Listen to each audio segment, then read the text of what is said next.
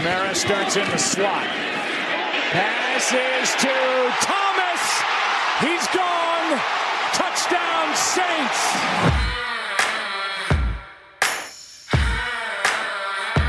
Down, Set, Talk.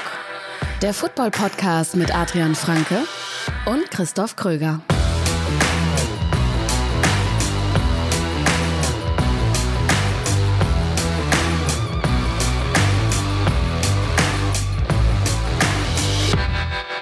Herzlich willkommen zu den New Orleans Saints unter den Podcasts, unter den Football Podcasts.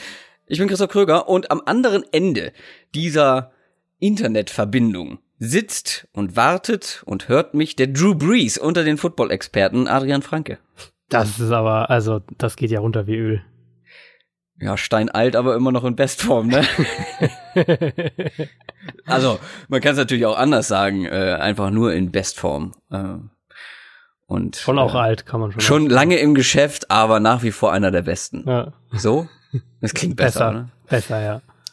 Darf ich dich denn auf dem Saints for Super Bowl Train begrüßen?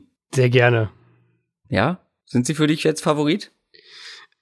Also ich hab's ja, ich hab's ähm, in meiner Kolumne bei Spox diese Woche ja geschrieben. Im Moment sind sie für mich der so der heißeste Super Bowl-Tipp. Ähm, ich finde, dass die Saints im Moment das kompletteste Team sind. Also was ähm, die gesamte Offense einfach angeht, also sprich Quarterback, äh, wir haben es ja letzte Woche auch, glaube ich, schon gesagt, für mich ist, ist äh, das Quarterback, Running Back, Wide Receiver Trio ist das Beste in der NFL, was die Saints haben. Die Saints haben eine der drei, vier besten Offensive Lines. Sie haben, ähm, sagen wir mal, die Vielfalt im Receiving Core, die sie brauchen. Das ist sicher jetzt vom, vom, von der Breite her nicht das allerbeste Receiving Core, aber ein sehr, sehr gutes. Und die Defense ist ähm, immer besser geworden. Ich glaube, die Saints sind auf einem sehr, sehr guten Weg. Und natürlich die anderen drei Teams jeweils in der AFC, die Patriots und die Chiefs, in der NFC die Rams, das sind immer noch die anderen heißen Kandidaten, aber aktuell, wenn ich mich jetzt festlegen muss, dann ähm, würde ich auf die Saints tippen. Ah, ich heiße euch alle herzlich willkommen mit an Bord, ähm, die jetzt nach dem letzten Wochenende mit dazugestiegen sind. Aber wir reden natürlich nicht nur über die Saints, ganz klar. Ähm, wir reden wieder über die Spiele, die anstehen, über Woche Nummer 10 in der NFL. Vorher aber nochmal ein fettes Dankeschön an alle neuen Special-Team-Mitglieder, wie immer, die jetzt in dieser Woche mit dazugekommen sind. Also, wenn euch das gefällt, was wir hier machen und ähm, uns in dem, was wir hier machen, unterstützen wollt, dann könnt ihr das natürlich tun. downsettalk.de. Und wenn ihr uns unterstützt, bekommt ihr natürlich auch was von uns zurück. Nämlich regelmäßig exklusive Special-Team Podcast-Folgen, zum Beispiel ganz neu im Angebot von Adrian eine Erklärung der Air Coryell Offense. Genau, wir haben jetzt ja, im Prinzip habe ich ja vor der Saison damit angefangen und wir haben das jetzt so ein bisschen mal abgeschlossen, die, die offensiven Grundschemes, äh, die so den, den äh, Offenses in der NFL heute zugrunde liegen, worauf man so ein bisschen basic-mäßig runterbrechen kann. Natürlich sind es dann immer Variationen davon, ähm, aber das sind im Prinzip drei Offenses und die drei äh, habe ich in jeweils einzelnen Folgen erklärt. Das äh, ich glaube, schön übersichtlich. Ich hoffe, es ist schön übersichtlich. Und äh, gerade für Leute, die so ein bisschen neu dabei sind, die sagen, ey, wie, wie funktioniert das eigentlich alles und was, was sind denn eigentlich diese unterschiedlichen Schemes, ist es hoffentlich eine, ähm, ja, so ein bisschen eine kleine Einleitung, um äh, sich dann danach weiterzubilden. Von mir gab es jetzt lange keine Fantasy-Special-Team-Folgen mehr, gebe ich zu. Bin ich nicht zugekommen, aber ich glaube, diese Woche gibt's das Comeback. Ich glaube, diese Woche ist es mal wieder an der Zeit. mal schauen. Ja, doch, also sollte ich schaffen. Ähm, vor der Vorschau auf Woche Nummer 10, vor unserer Preview, gibt's aber natürlich wie, genu wie genewst. Wie gewohnt die News. Meine Güte. News aus der NFL. Und zwar sehr frisch. Ähm, Mittwochnachmittag deutscher Zeit rausgekommen, dass ähm, Des Bryant im Gegensatz zu mir einen neuen Job hat. das hast du jetzt aber schön verpackt. Ja, genau, wir bleiben, ähm, wir bleiben dann doch erstmal noch in New Orleans. Des Bryant unterschreibt bei den New Orleans Saints, ähm, hat ein Workout zu Beginn der Woche, wie auch ein paar andere Receiver. Also die Saints haben da schon sehr direkt Wide Receiver gesucht. Brandon Marshall unter anderem auch einer der ähm, Receiver gewesen, die sie sich angeschaut haben. Des Bryant hat jetzt unterschrieben. Ähm, vom taktischen Ansatz her, ich glaube, es macht schon insofern Sinn, als dass die Saints, also die Saints hat ja erstmal ein Receiver gefehlt in Ted Ginn, der sich verletzt hat. Der ist natürlich ein ganz anderer Receiver-Typ. Genau, so der, der Speedster. Ähm, in die Rolle ist eher so ein bisschen Traquan Smith gerutscht, der Rookie. Was man aber bei den Saints sagen muss, dass ähm, Cam Meredith, den sie ja in der Free Agency geholt haben, dass der bisher noch nicht diese erhoffte Verstärkung war. Und der ist ja auch ein großer physischer ja. Receiver, den sie da sicher auch als, äh, als eigentlich eine, eine, feste Säule in der Offense so mehr oder weniger eingeplant haben. Ich vermute, dass sie Des Bryant in einer ähnlichen Art und Weise einsetzen. Also was man zu Bryant immer sagen muss, das war in Dallas eben jetzt die letzten ein, zwei Jahre und letztes Jahr vor allem dann ganz, ganz deutlich, Des Bryant ist kein ähm, kein Nummer 1 Outside Receiver mehr. Das, er hat riesige Probleme gehabt, gerade letztes Jahr sich gegen, gegen Man Coverage als Outside Receiver durchzusetzen.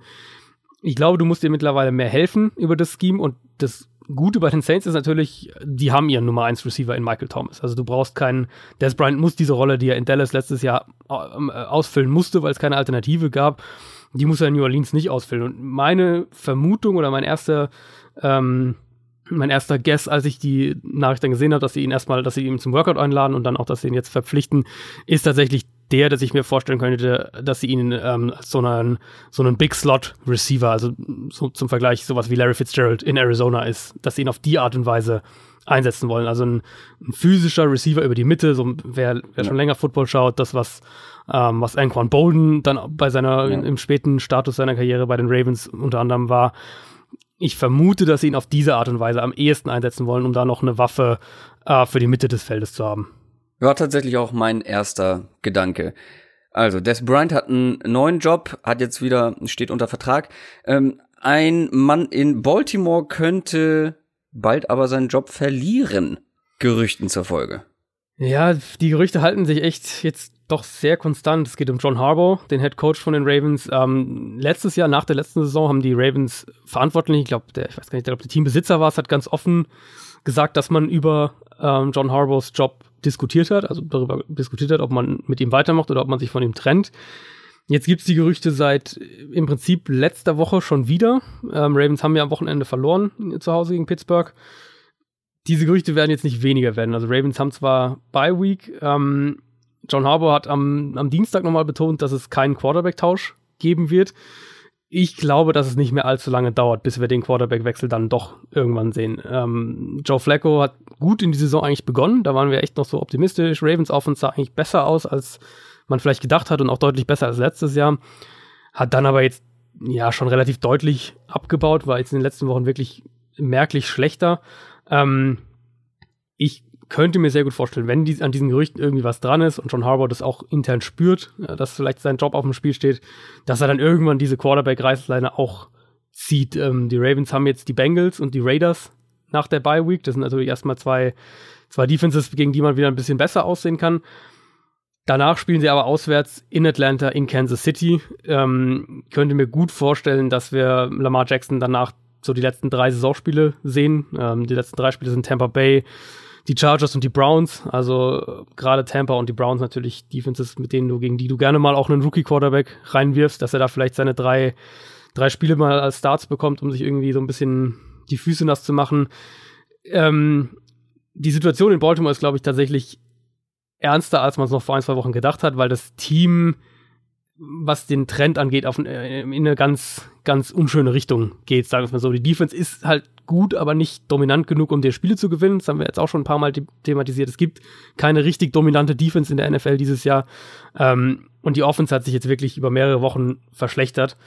Und wenn sie da jetzt nicht irgendwie über die Bye Week äh, krass einen Hebel umlegen können, dann werden die Ravens schnell aus dem Playoff-Rennen raus sein. Und dann würde ich auch nicht ausschließen, dass die ein Team sind, das, äh, das irgendwann sagt, okay, jetzt ist mal Zeit für einen neuen ähm, Head Coach, auch wenn ich persönlich sagen muss, ich äh, glaube, dass das oder ich, ich, ich, ich halte viel von John Harbour und ich glaube, auch wenn sie ihn entlassen würden, dann würde der ziemlich, ziemlich schnell einen neuen Head Coach Job äh, oder zumindest Angebote aus der NFL auch kriegen.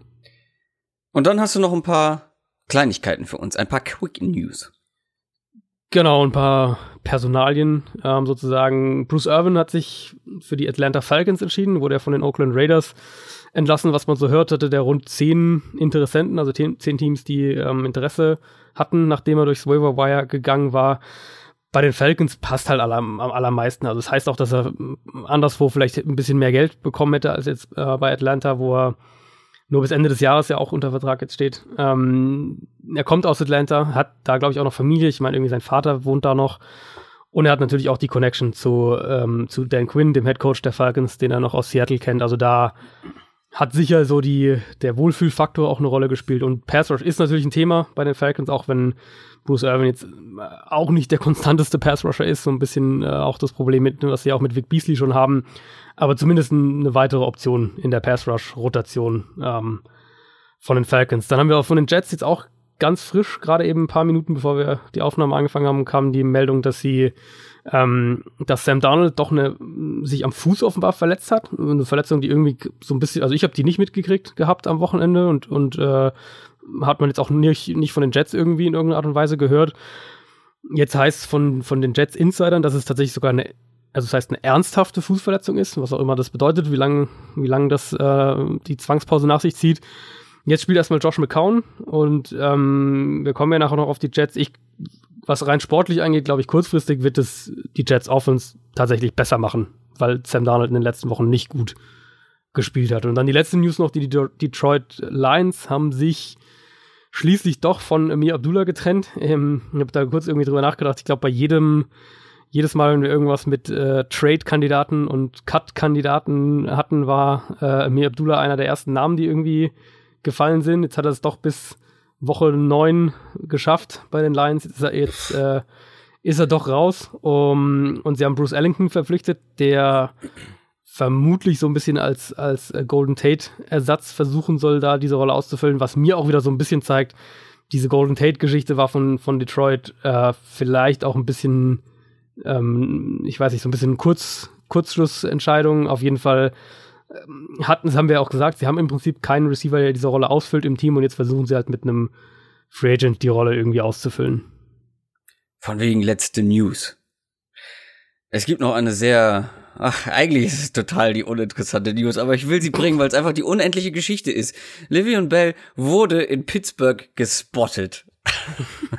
er ja, war ja irgendwie in stimmt, Miami ja. jetzt die ganze Zeit, hat dann einen Tweet rausgehauen mit Farewell Miami, hat das falsch geschrieben. Ey, du hast, machst einen Tweet mit zwei Wörtern und eins davon ist falsch. Das ist schon, das ist schon eine Kunst. Und jetzt wurde er wohl in Pittsburgh gespottet. Mein Gott, geht mir das hin und her auf die Nerven. Aber ja, ich wollte es noch was mal ich aber am besten, Was ich aber am besten fand, war, dass er in Pittsburgh gespottet wurde beim Basketballspielen, ne? Das ah, war das, das irgendwie. So? Und da dachte ich mir auch so, also du willst nicht für 14, irgendwas Millionen deinen Körper riskieren, aber dann stellst du dich aufs Basketballfeld und äh, äh, kannst dir ja auch alles reißen. Ja, gut, ein bisschen Spaß muss man auch im Leben haben. Äh, die Takeaways habe ich übersprungen. Bevor wir zur Preview kommen, ähm, ich habe dich eben gefragt, machen wir heute Takeaways? Du hast gesagt, du hast was Kurzes. NFL Review.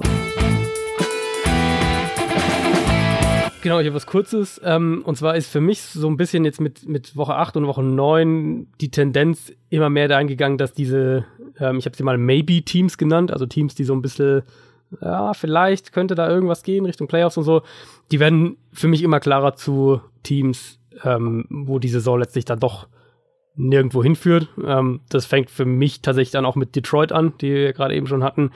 Das ist für mich offensiv wie auch defensiv irgendwie so ein absolut hellgelbes Team. Ähm, Hellgelb? Du solltest. Kennst du nicht? Also, du meinst so, äh, so Profillos, nicht rot, nicht grün. So, ja, so, ähm, so ja, so Mittel, so Durchschnitt. Genau, genau, ohne, ohne irgendwie eine klare, eine klare Identität. Ähm, und, und so ein Team solltest du nicht sein, wenn du Matt Stafford hast, wenn du diese Offensive Line eigentlich hast. Ich sehe nicht so ganz, wo das dieses Jahr für die Lions hingeht. Vielleicht ist es ein Team, was in, in ein, zwei Jahren ähm, nochmal richtig, richtig stark sein kann, aber dieses Jahr sehe ich die als so dieses typische 8 und 8, 9 und 7 Team. Mhm. Ähm, die Ravens auch, die wir auch du meinst, schon hatten. Ja. Du, du meinst die O-Line der Lions, die 10 Sacks zugelassen hat, oder? ja, ja, das war echt absolut verheerend. Gut, das waren aber auch die Vikings, da kann man schon mal. Das ist ja, kann man schon kann mal 10 Sacks zulassen. Franchise-Rekord zulassen. Ja, kann mal passieren. ähm, genau, Baltimore, auch sicher eine dieser Kandidaten, wo wir noch vor drei, vier Wochen dachten, das könnte echt so ein Team sein. Vielleicht das eine Team, das mit äh, einer soliden Offense und einer sehr guten Defense in dieser Saison punktet, aber das, ähm, das gibt's dieses Jahr eben einfach so nicht. Ist Flacco sicher der größte Faktor. Die haben auch in der Offensive Line Ausfälle und dadurch ähm, Probleme.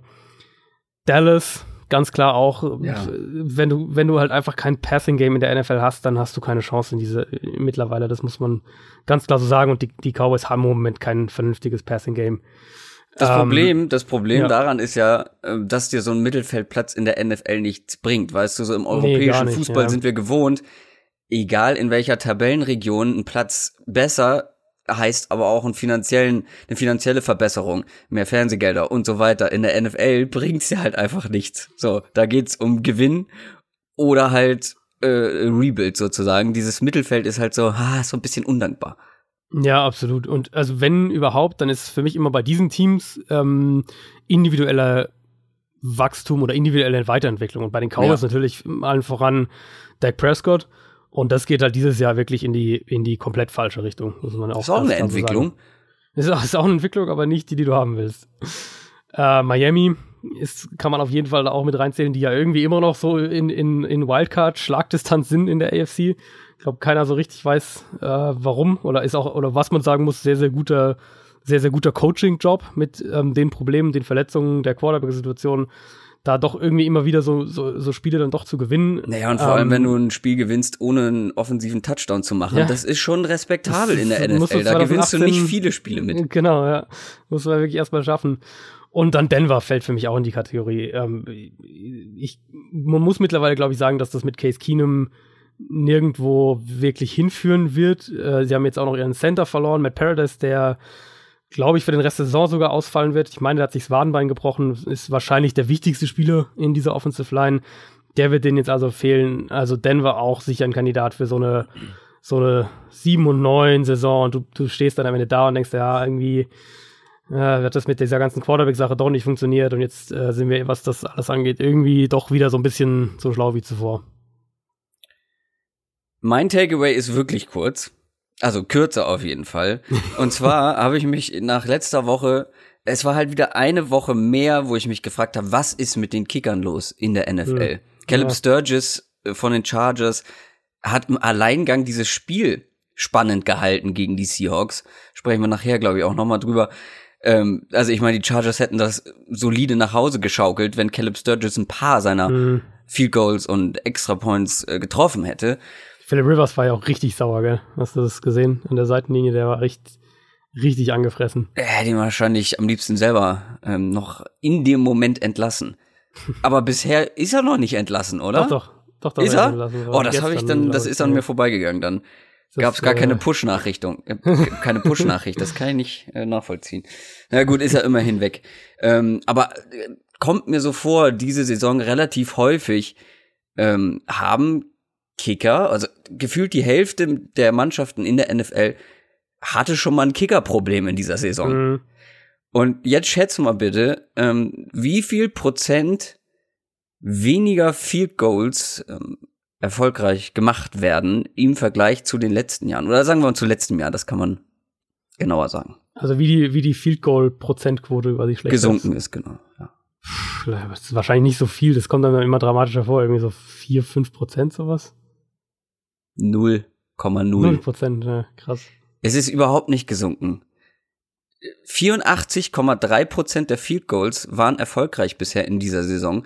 Letztes Jahr war es genau der gleiche Wert, bis auf ja. die, äh, also genau, ganz genau der gleiche Wert. Das Jahr davor waren es 84,2 Prozent, also 0,1 weniger.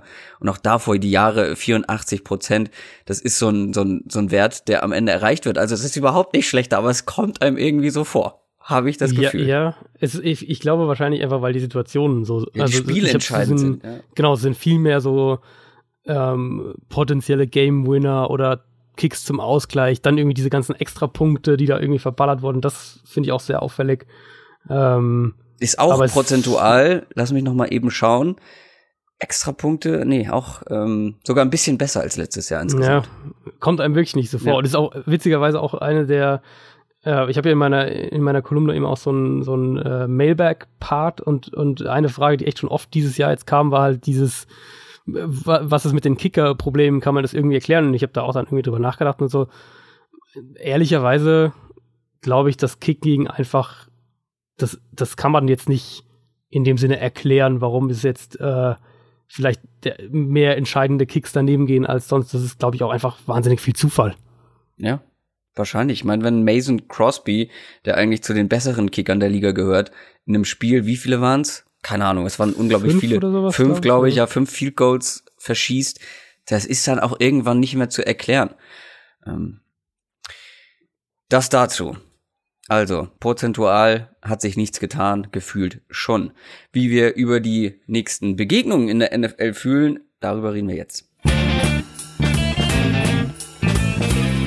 NFL Preview. Wir fangen natürlich an mit dem Spiel, was heute Nacht stattfindet. Das ist mal ein richtig schönes Thursday Night Game. Die Carolina Panthers gegen die Pittsburgh Steelers. Die Panthers sind 6 und 2, die Steelers 5, 2 und 1. Lass uns zuerst über die Panthers sprechen, weil ich war ja so ein, immer so ein bisschen zweifelnd unterwegs, ja. Ähm, auch wenn sie dann mal gut gespielt haben, habe ich gesagt, ah, ich will das häufiger sehen. Und sie mhm. haben es wieder getan. Das war ein starker Auftritt gegen die Buccaneers. Und so langsam traue ich dem Ganzen tatsächlich. Das war wirklich sehr überzeugend, fand ich. Ähm, und was ich an den Panthers besonders mag und was mir irgendwie in dem Spiel gegen die Buccaneers so aufgefallen ist, nicht das erste Mal, aber da besonders, gefühlt haben sie das kreativste Running Game in der Liga. Ist wahrscheinlich nicht so, aber in dem Spiel kam es so rüber. Ähm, generell die ganze Offense, also ich habe mich jetzt nicht intensiv mit North Turner und was er bisher gemacht hat in seiner Karriere beschäftigt, aber ich habe das, was man so gehört hat, ist, dass viele nicht solch eine Kreativität erwartet haben, oder in Sachen Play Calling? Definitiv nicht. Also, weil du gerade so kurz gezögert hast, äh, wahrscheinlich ist es nicht das kreativste Run-Game. Für mich ist es das kreativste Run-Game in der guck NFL mal. aktuell.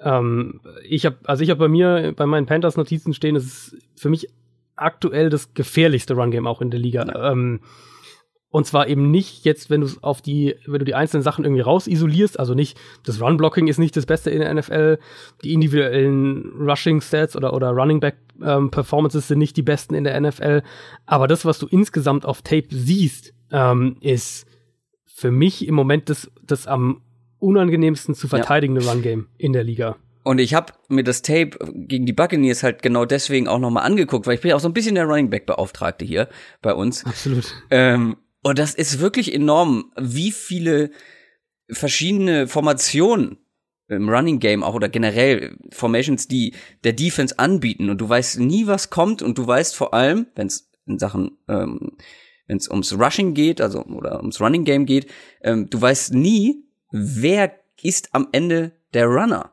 für dieses Team, weil es gibt ja es gibt ja mehrere Optionen. Klar, Cam Newton haben wir auch schon letzte Woche drüber gesprochen, Christian McCaffrey natürlich, aber es ist Pre-Snap eigentlich kaum zu lesen.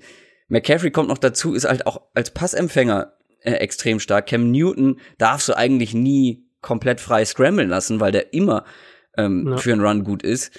Dann machen sie wirklich regelmäßig Endarounds, zum Beispiel mit DJ Moore ziemlich erfolgreich. Ähm, was sie zum Beispiel letzte Woche so gemacht haben, dann haben sie mal so ein Endaround mit äh, Moore gespielt, der war dann erfolgreich und dann haben sie irgendwie ein, ein paar Drives später haben sie das wieder so gemacht, aber dann hat Moore den Ball nochmal zu Curtis Samuel gepitcht und schwupps, war es ein Touchdown. Gut, das war, ähm, lag auch sehr an, an der Defense der Buccaneers, ähm, die es einfach extrem schlecht verteidigt hat. Aber dann, dann hast du noch so an, also du hast extrem oft Motions, kaum ein Play ja. ohne Motion vorher, auch Running Plays nicht. Ähm, dann stellst du mal äh, McCaffrey als Receiver auf, dann hatten sie irgendwann mal ähm, hatten sie erst ähm, CJ Anderson und McCaffrey im Backfield, die sind dann beide nach außen als Whiteouts. Ähm, und ich glaube tatsächlich Cam Newton, nee, ich weiß gar nicht, ob er selber gelaufen ist oder gepasst hat, aber weißt du, das kann ja dann auch noch passieren. Also da steckt auf jeden Fall ein Plan dahinter und ist extrem schwer zu verteidigen, wie du schon gesagt hast. Ähm, weil Cam Newton vor allem auch, ja auch im Passing Game äh, deutlich gefährlicher ist als zum Beispiel letztes Jahr oder vorletztes Jahr vor allem. Ja, ist viel effizienter. Also die, die, das war ja, so eine dieser Sachen, die North Turner vor der Saison gesagt hat. Er will ähm, Newton effizienter machen und, und ähm, seine, seine Accuracy verbessern, auch statistisch eben hochschrauben. Und bis, bisher spielt er, was das angeht, ähm, die beste Saison seiner NFL-Karriere. Kann eigentlich, eigentlich alles unterschreiben, was du gesagt hast, gerade also was das ganze Run-Game auch angeht. Die, die machen mehr äh, mit, mit Motion, mit diesen ganzen Misdirection Plays, mit Option Plays im Run Game als äh, irgendein anderes Team, zumindest mhm. gerade was die, die Run-Designs angeht. Und das Coole bei den Panthers ist dann eben, ähm, dass ihre, diese ganzen Screen-Pässe und die ganzen Play-Action-Designs, die bauen schematisch dann extrem gut darauf auf. Also das ist dann, diese Plays sind sehr, sehr gut miteinander kombiniert. Sprich, das Play fängt vielleicht an und du denkst, jetzt kommt ein, äh, jetzt kommt eine, sie haben eine Formation zum Beispiel, die habe ich ein paar Mal schon gesehen, wo sie einen entweder einen Running Back oder einen Wide Receiver hinter Newton stehen ja. haben und, ja. und einen Running Back neben ihm. Und daraus machen sie eben dann, dann fängt das Play an und es sieht auf den ersten Moment immer gleich aus oder oft sehr gleich aus, sehr, sehr ähnlich aus. Und dann kann da entweder ein Screen daraus kommen oder sie faken den Screen und es wird irgendwie ein, ein, äh, ein Pass in die andere Richtung oder es wird ein Endaround daraus gespielt. Also diese, das ist für, für eine, für eine Defense ist es wahnsinnig schwer zu verteidigen, weil du permanent ähm, oder anders gesagt, eine Defense hat ja in, in der, im, gegen das Run-Game hat eine Defense immer Gap Responsibilities. Also sprich, Verteidiger sind für bestimmte Gaps zuständig. Also Gap, ähm, der Raum zwischen zwei Offensive mhm. Linemen mhm. beispielsweise.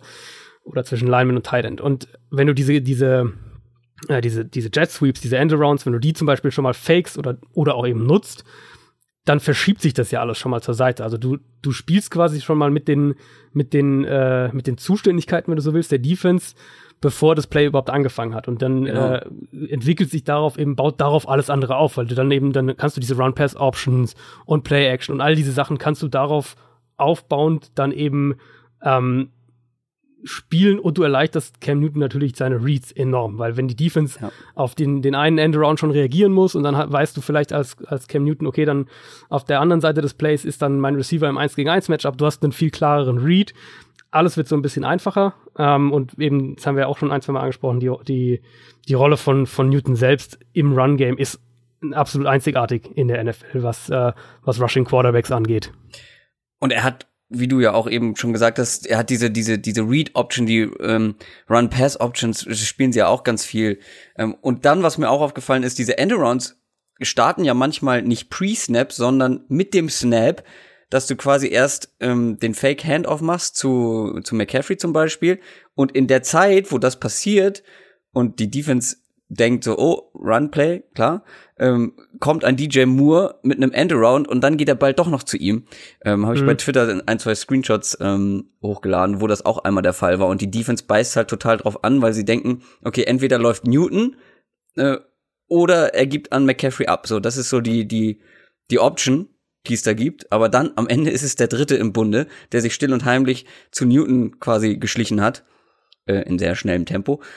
und, und der kriegt dann den Ball und hat so viel grüne Wiese vor sich. Also ist wirklich sehr schwer zu verteidigen, aber gucken wir aufs Matchup, weil die Steelers sind auch ganz gut drauf. Vier Spiele in Folge gewonnen, die Ravens zu Hause geschlagen und ähm, wenn wir jetzt schon so viel über das Running Game gesprochen haben, sie haben auch eine der besten Rushing Defenses der Liga bislang. Ja. Ja. Deswegen wird, wird es auch ein extrem, extrem spannendes Matchup. Also die, Total. Die, die, äh, die Steelers sind sehr, sehr stark in der Run-Defense.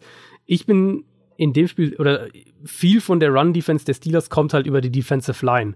Und da bin ich sehr gespannt, wie diese ganzen, ähm, all diese Elemente, die die Panthers eben in ihr, in ihr Run-Game einbauen, wie die Steelers das dann verteidigen, weil sie sind jetzt nicht unbedingt ein Team, was, äh, was mit den mit den Linebackern, das ist ja so ein bisschen das Thema, ohne Ryan Shazier fehlt denen gerade was, was, äh, was Speed und was Explosivität angeht, fehlt denen beim, auf dem Linebacker-Level ein bisschen was. Die sind da auch eher anfällig, würde ich sagen. Sprich, wenn die Panthers es schaffen, über ihr Scheme ähm, die Defensive Line so ein bisschen, so ein bisschen zu neutralisieren, ähm, dann glaube ich, dass die Run-Defense der Steelers auch Probleme bekommen kann. Aber erstmal, vom Matchup her, ist das äh, eines, eines der Top-Run-Games gegen eine der Top-Run-Defenses. Also schon mal sehr, sehr spannend, Stärke gegen Stärke. Ich wüsste auch nicht, auf wen ich da tippen soll. Ah. Ich, ja, ist schwierig. Wen nimmst du? Schwierig. Ich hab, also ich habe, ich musste meine Tipps ja schon äh, abgeben, die ich, meine Spox-Tipps und mhm. ich habe am Ende knapp auf die Steelers getippt, aber ganz ehrlich, also wenn das Spiel in, in Charlotte wäre, dann hätte ich wahrscheinlich auf Carolina getippt.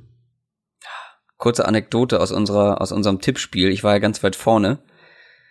Ich habe alle 19 Uhr Spieler von Sonntag habe ich vergessen zu tippen. Ist das bitter?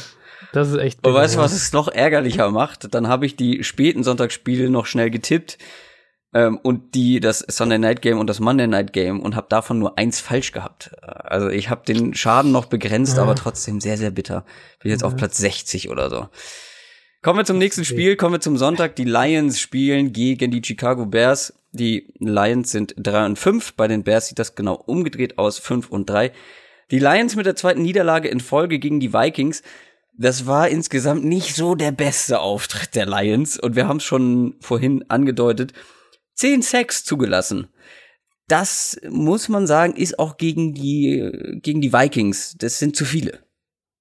das sind definitiv zu viele. Ähm, ja, das war mehr oder weniger ein offensiver Offenbarungseid von Detroit. Also die Line, die ja eigentlich gut ist, also individuell ist es eigentlich eine Top 10, Top, Top 12 Offensive Line in der NFL, die, ähm, die Offensive Line der Detroit Lions, die ist einfach komplett zusammengebrochen. Das war ähm, für mich auch direkt das erste Spiel dann, in dem man gesehen hat, dass ein Golden Tate der Offense extrem gut getan hätte, wenn du eben eine, eine schnelle Passoption mal hier und da gehabt hättest das bleibt für mich immer noch so ein bisschen ein schlechter Trade. Hab's ja vorhin auch schon angesprochen. Gerade für dieses, ähm, für dieses Quick Passing Game, was die Lions unter Jim Bob Cooter ja eigentlich sehr, sehr prominent spielen. Das ist eine der, der, der Säulen dieser Offense. Fehlt ja jetzt halt deine beste ähm, Option. Und jetzt, jetzt wartet der Bears Pass Rush, der dir das Leben auf jeden Fall auch richtig schwer machen kann. Zumal Khalil Chicago Mack auch äh, ganz zurück. genau, Khalil Mack zurück. Und Chicago ist eins der besseren Coverage-Teams in der Liga insgesamt. Und Chicago hat auch eine der besten Run-Defenses bisher in dieser Saison. Also ähm, Detroit hat ja so ein bisschen seine Identität teilweise im Run-Game gefunden in manchen Spielen oder hat manche Spiele darüber kontrollieren können. Und ich könnte mir gut vorstellen, dass das jetzt natürlich nicht so extrem, oder ich will es mal für, für Detroit hoffentlich so extrem, aber vom Grundverlauf her oder vom Grundansatz her ein ähnliches Spiel werden könnte wie gegen Minnesota. Ja, weil die Bears in der Lage sind, die Line of Scrimmage zu kontrollieren, das Run-Game zu kontrollieren. Und dann könnte ich mir vorstellen, dass das wieder ein schwieriges Spiel für ähm, Detroits Offense wird. Und, und defensiv bei den Lions, der Pass Rush auch immer noch irgendwie ein schwieriges Thema. Also ähm, das ist wieder so ein Spiel, wo ich mir nicht so ganz sicher bin, ob die, ob die Lions da dann an der Line of Scrimmage standhalten können. Und das Schöne ist ja, die Chicago Bears können ja auch Spiele gewinnen, obwohl sie offensiv nicht so richtig gut performen. Ja. Ähm, ja. Die hatten einen, sagen wir, unaufgeregten Sieg gegen die Bills und ich habe unsere Wette gewonnen. aber, aber, aber auf die schäbigste Art und Weise. Die schäbigste Art und Weise überhaupt. Wer letzte Folge nicht gehört hat, ich habe gewettet, dass die Chicago Bears gegen die äh, sehr starke Bills Defense äh, 20 Punkte machen. Und da hat Adrian zu seinem Glück noch hinzugefügt, äh, dass wir nur über Offense-Punkte reden natürlich und nicht über welche, die die Defense macht. Aber sie haben es tatsächlich geschafft. Sie hatten dann, glaube ich, äh, ich weiß gar nicht, 21 Punkte. Ich glaube, es war tatsächlich 21, ja. Ja, ich glaube, Trubisky 135 Passing Yards. Total, äh, insgesamt ja. knappe 70 Rushing Yards, aber halt war, mehr als 20 ja. Punkte.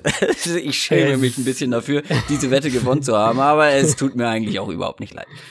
Ähm, ist ich habe also bei meinen Bears bei meinen Bears ähm, Notizen steht ist glaube ich das einzige Mal, dass ich mich erinnern kann, dass ein Team über 40 Punkte macht und auswärts so dominant gewinnt und ich am Ende trotzdem stehen habe, dass ich die Offense richtig mies fand. Ähm, ja, bisschen. Aber, ähm, es liegt aber auch zum großen Teil an der Bills Defense, könnte ich mir vorstellen. Also, weil die ist, spielt bislang ist, eine echt gute Saison. Spielt absolut eine Rolle, ganz klar. Ähm, für mich ist aber auch umgekehrt eben immer noch das, was wir die letzten Wochen immer wieder ja gesagt haben, nämlich dass ich persönlich mich wahnsinnig schwer damit tue, ähm, Chicagos Offense zu vertrauen. Ich finde die richtig wackelig, richtig mhm. inkonstant. Die hatten insgesamt in dem Spiel gegen, äh, gegen Buffalo in neun First Downs. Das ist halt, also. Aber 21 zum, Punkte. Genau, genau, also zu, zum, ja, zum Vergleich, äh, Michael Thomas hatte im Spiel gegen die Rams am Sonntag alleine sechs First Downs, also die nur er gefangen hat. Und die, die Bears hatten gegen, gegen Buffalo als Team insgesamt neun First Downs. Trubisky, und das finde ich dann auch wieder alarmierend, aus sauberer Pocket, also ohne Pressure, ohne, ohne dass er irgendwie unter Druck war, 54 Prozent seiner Pässe gerade mal angebracht für 5,1 Yards pro Pass. Das ist richtig, richtig schlecht. Und, und ähm, ich meine, du hast das Run-Game angesprochen, Run-Game war auch ineffizient. Ja, das, das kann dir auch passieren gegen Buffalo. Die sind, die sind da gut in der Front. Ähm, Bears hatten halt zwei defensive Touchdowns und dann hatten sie ja, ich glaube, auch zweimal richtig kurzes Feld durch, durch lange Punt-Returns und, und Special-Team-Strafen gegen Buffalo. Ähm, die kriegen jetzt Allen Robinson wohl auch wieder zurück. Der hat ja, glaube ich, auch jetzt ein, ein oder zwei Spiele sogar gefehlt. Zwei, ja. Genau, trotzdem unterm Strich, die Offense geht dahin, wo Mitch Trubisky sie hinführt. Und der ist im Moment nach wie vor richtig inkonstant. Aber aktuell führen sie die Division an. Das muss man natürlich auch dazu sagen. Und gegen dieses Lions-Team ähm, ist es überhaupt nicht schwer, sich ein, ein, Spiel wieder vorzustellen, in dem Trubisky und die Passing Offense so ein bisschen besser aussehen, weil also ich würde Detroit mit, mit Rollouts attackieren, ich würde sie ähm, mit designten Runs von Trubisky attackieren, seine Fähigkeiten als Runner da auch einsetzen und ich sehe ehrlicherweise nicht, wie die Lions darauf defensiv so eine Antwort haben, wenn Chicago dann diese Plays, also gerade diese Rollouts und die, die designten Quarterback-Runs mit dem normalen Run-Game kombiniert, weil die Lions Run-Defense ist immer noch auch wahnsinnig anfällig. Welches Spiel hattest du eben mit Michael Thomas und seinen First Downs? Das Saints-Spiel gegen die Rams. Er hatte elf First Downs. Michael Thomas alleine. Alleine. Ja, siehst du mal, ich hatte mir nur sechs irgendwie aufgeschrieben. Ich, mir war nämlich so, dass es extrem viele waren und äh, sechs kam mir zwar schon viel vor, aber es waren elf laut Stimmt, Pro er hatte, sechs, hatte, er hatte sechs gegen sechs First Downs gegen äh, Peters alleine. Ah, das kann natürlich mal, sein, aber elf ja, genau. insgesamt. ja, es hatte sogar mehr als die Bears als Team gegen ja, die Bills. Das ist, macht's halt noch absurder eigentlich. also ähm, Apropos Michael Thomas, lass uns zu den Saints nochmal wieder kommen. Die New Orleans Saints spielen auswärts gegen die 5 und 3 Cincinnati Bengals. Die Saints sind 7 und 1. Die Bengals kommen aus einer Pause, hatten Bye Week. Davor gab es einen knappen Sieg gegen die Buccaneers. Es läuft bei den Bengals nicht mehr so rund wie zum Start der Saison. Das kann man, glaube ich, so festhalten. Glaubst du, sie kommen aus der Bye Week ähm, wieder erstärkt zurück gegen den Gegner vor allem? tue ich mich wahnsinnig schwer damit. Also die Bengals spielen jetzt ja erstmal ohne AJ Green. Ja. Ähm, der muss zwar nicht operiert werden, was jetzt ist zumindest mein letzter Stand gewesen, fällt aber wohl, also ich habe sowas gehört, zwei bis drei Wochen noch aus, sprich, der ist erstmal raus. Und dann kommen wir irgendwie auch gleich schon zum Kern des Problems. Und das, das Problem für die, für die Bengals ist, wie um alles in der Welt willst du in puncto Feuerkraft mit der Saints Offense mithalten, wenn jetzt nach Tyler Eifert auch noch AJ Green ausfällt keine Chance, glaube ich. Ist, also es ist wahnsinnig wer? schwer. Genau, genau, ganz genau wer. Also du kannst natürlich sagen, äh, Tyler Boyd wird sicher und und er ist so auch ein ganz gutes, ganz gutes Matchup. Also wenn ich jetzt aus aus aus Fantasy-Sicht das sehen würde, dann ist Tyler Boyd, glaube ich, einer, der in dem Spiel gut punkten kann, auch was Matchups auf, gegen die Saints angeht. Aber ohne AJ Green zieht er natürlich wahrscheinlich Lattimore auf sich, ne? Wahrscheinlich zumindest in den in den Man Konzepten ja. zumindest häufiger. Die Bengals werden ihn dann sicher oft in den Slot stellen, um dem vielleicht so ein bisschen zu entgehen. Mhm. Oder machen sie ist ja sowieso der Slot-Receiver. Aber ganz klar, also das ist, ein, ist aus der Hinsicht für die Bengals eine absolute Katastrophe, so ein Spiel ohne AJ Green zu spielen. Und dann ist natürlich auch umgekehrt, also ja, die, die Saints auswärts sind nicht ganz so stark wie die Saints zu Hause offensiv, aber die sind immer noch richtig, richtig stark. Und ähm, die Bengals haben, was das Scheme angeht, eben eine eher simple Defense, viel viel Cover 2, viel Cover 4, klar, gelegentlich hier und da mal kleinere Veränderungen. Aber in mehreren Spielen jetzt ist, war es schon so mein Eindruck, dass Cincinnati entweder Turnover hinbekommen hat oder defensiv so ein bisschen auseinandergefallen ist. Und Turnover ist halt nichts, worauf du deine Defense stützen solltest, weil die sind im Endeffekt nicht planbar in mhm. dem Sinne. Ähm, es ist wahnsinnig riskant, wenn du so spielst. Cincinnati hat keine Defense, die über den Blitz jetzt irgendwie zu diesen Turnovern kommt. Also, dass du sagst, die sind ein wahnsinnig effizientes Blitzing-Team und dadurch erzwingen sie immer wieder mal gefährliche Pässe vom Quarterback, sondern ähm, die sind eher ein Team, was ja viel mehr noch im konservativen Pass-Rush kommt, weil du, wenn du blitzt wieder, ähm, musst du eben deine, deine Coverage-Strukturen aufgeben und Coverage, diese ganzen Coverage-Konzepte sind dann die höhere Priorität in der Bengals-Defense, meistens zumindest. In dem Spiel glaube ich aber, dass, dass da ein bisschen einen anderen Ansatz zu wählen, aggressiver zu sein, zu blitzen, auch eigentlich so die einzige echte Chance für die Bengals ist. Breeze hat äh, nicht viele schlechte Plays dieses Jahr, aber von den, von den wenigen schlechten Plays, die er hatte, sind äh, viele gegen den Blitz zustande gekommen. Da ist er generell so ein bisschen ineffizienter, also am ehesten noch durch den Blitz zu schlagen. Aber unter Druck ist er wiederum gehört er zu den Besten. Genau, du musst da auch zu ihm dann kommen. Also wenn ja. du wenn du blitzt, dann ähm, musst du ihn haben. Da musst du auch Genau, du musst den haben. Und dann, wenn ich das weiter den Gedanken dann weiterdenke, dann glaube ich halt auch wieder nicht, dass die Bengals da plötzlich 50 Prozent oder was auch immer da, äh, als Blitzquote in dem Spiel auspacken. Allein auch, weil sie, ähm, weil sie zu viel Angst vor dem Screen Game der Saints haben werden. Und ja, dann, ja. dann, dann ist es halt schon wieder, dann hast du so ein bisschen, okay, welche, äh, welchen Tod welche, stirbst du? Welchen Tod stirbst du oder welches Problem willst du irgendwie nehmen? Ähm, die Alternative ist für mich halt aber noch verheerender, ehrlicherweise. Weil wenn du also lieber aggressiv spielen und ein paar Mal gegen den Blitz verbrannt werden als Bengals Defense. Weil wenn der, der, der, der Foreman Pass Rush der Bengals ähm, so aussieht, wie er im Moment aussieht und die wir das ähm, als Matchup gegen die Pass Protection der Saints setzen, dann glaube ich, wird es für die Bengals ein richtig langer Tag in der Defense, weil wenn du, wenn du Breeze nicht unter Druck setzen kannst, dann hast du halt eigentlich fast gar keine Chance. Und die, die Saints haben keinen Spieler, der Alvin Kamara decken kann. Und, und wenn sie in ihren, ihren Zone-Coverages sind, dann werden die Saints ähm, Michael Thomas auch wieder öfters im Slot aufstellen. Und das, ähm, also das macht sie ja sowieso gerne. Dann, dann geht er noch so ein bisschen den, den besten Coverspielern der Bengals. Den kannst du vielleicht hier und da gegen einen Linebacker ein Matchup bekommen. Unterm Strich, ich sehe ehrlich nicht, wie Cincinnati mit dem, was wir von den Bengals bisher gesehen haben, das Spiel gewinnen, wenn die Saints sich offensiv ein komplettes Ei legen. Genau, und das haben sie bisher eher selten gemacht. Ganz im Gegenteil. Ich habe auch bei Twitter gesehen, dass du ein großer Fan der kreativen Offense von Sean Payton bist. Ähm, da hast du ein paar ja, schöne ja. Beispiele gebracht, was die alles für unterschiedliche Looks der Defense bieten. Und auch noch mal so ein Matchup weitergedacht. Äh, wir hatten ja die letzten Wochen, war es ja auch auffällig, dass die Bengals so ein bisschen Tackling-Probleme haben und dann auch nicht zupacken. Mhm. Und Michael Thomas im letzten Spiel hatte über 200 Receiving Yards und über 100 davon after the catch.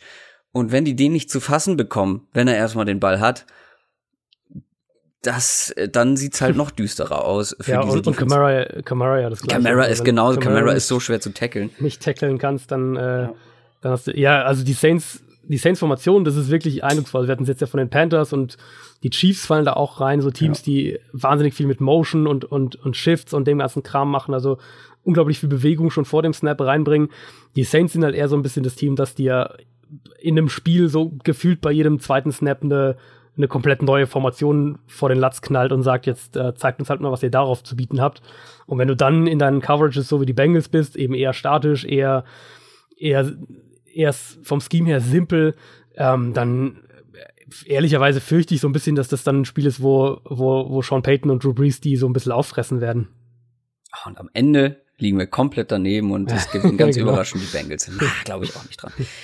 Kommen wir zum nächsten Spiel. Die Atlanta Falcons sind zu Gast in Cleveland bei den Browns. Die Browns sind 2, 6 und 1, die Falcons sind 4 und 4. Wir haben letzte Folge sehr plakativ die Freiheit für Baker Mayfield gefordert. Und ich weiß nicht, ob du denselben Eindruck hattest wie ich. Er wirkte auch etwas befreit. Die Offense war etwas gelöster. Ja, das ja. heißt nicht, dass es alles toll war, aber es war besser als vorher. Es gibt jetzt zwei Möglichkeiten. Entweder Freddy Kitchens, der neue Offensive Coordinator der Browns, hört unseren Podcast Halte ich für sehr wahrscheinlich. Oder er hat ein bisschen Footballverstand, bisschen mehr Footballverstand als vielleicht seine Vorgänger und ignoriert halt einfach mal seine besten Spieler im Gameplan ja. und im Playcalling nicht. Wohin tendieren ja, wir? Das, äh, also das Spiel war ja schon eigentlich sehr ermutigend. Die Browns haben ähm, gegen Kansas City endlich gemerkt, dass sie Duke Johnson im Kader haben. Das ist ja schon mal hey, neun Schritt Targets. in die richtige Richtung. Ähm, an sich ist es ja, wenn du den, das mal dir überlegst, ist es ja komplett lächerlich. Du hast einen, einen Rookie Quarterback, du hast offensichtliche Probleme in Pass Protection und dann hast du einen Spieler wie Duke Johnson in deinem Team und, ja.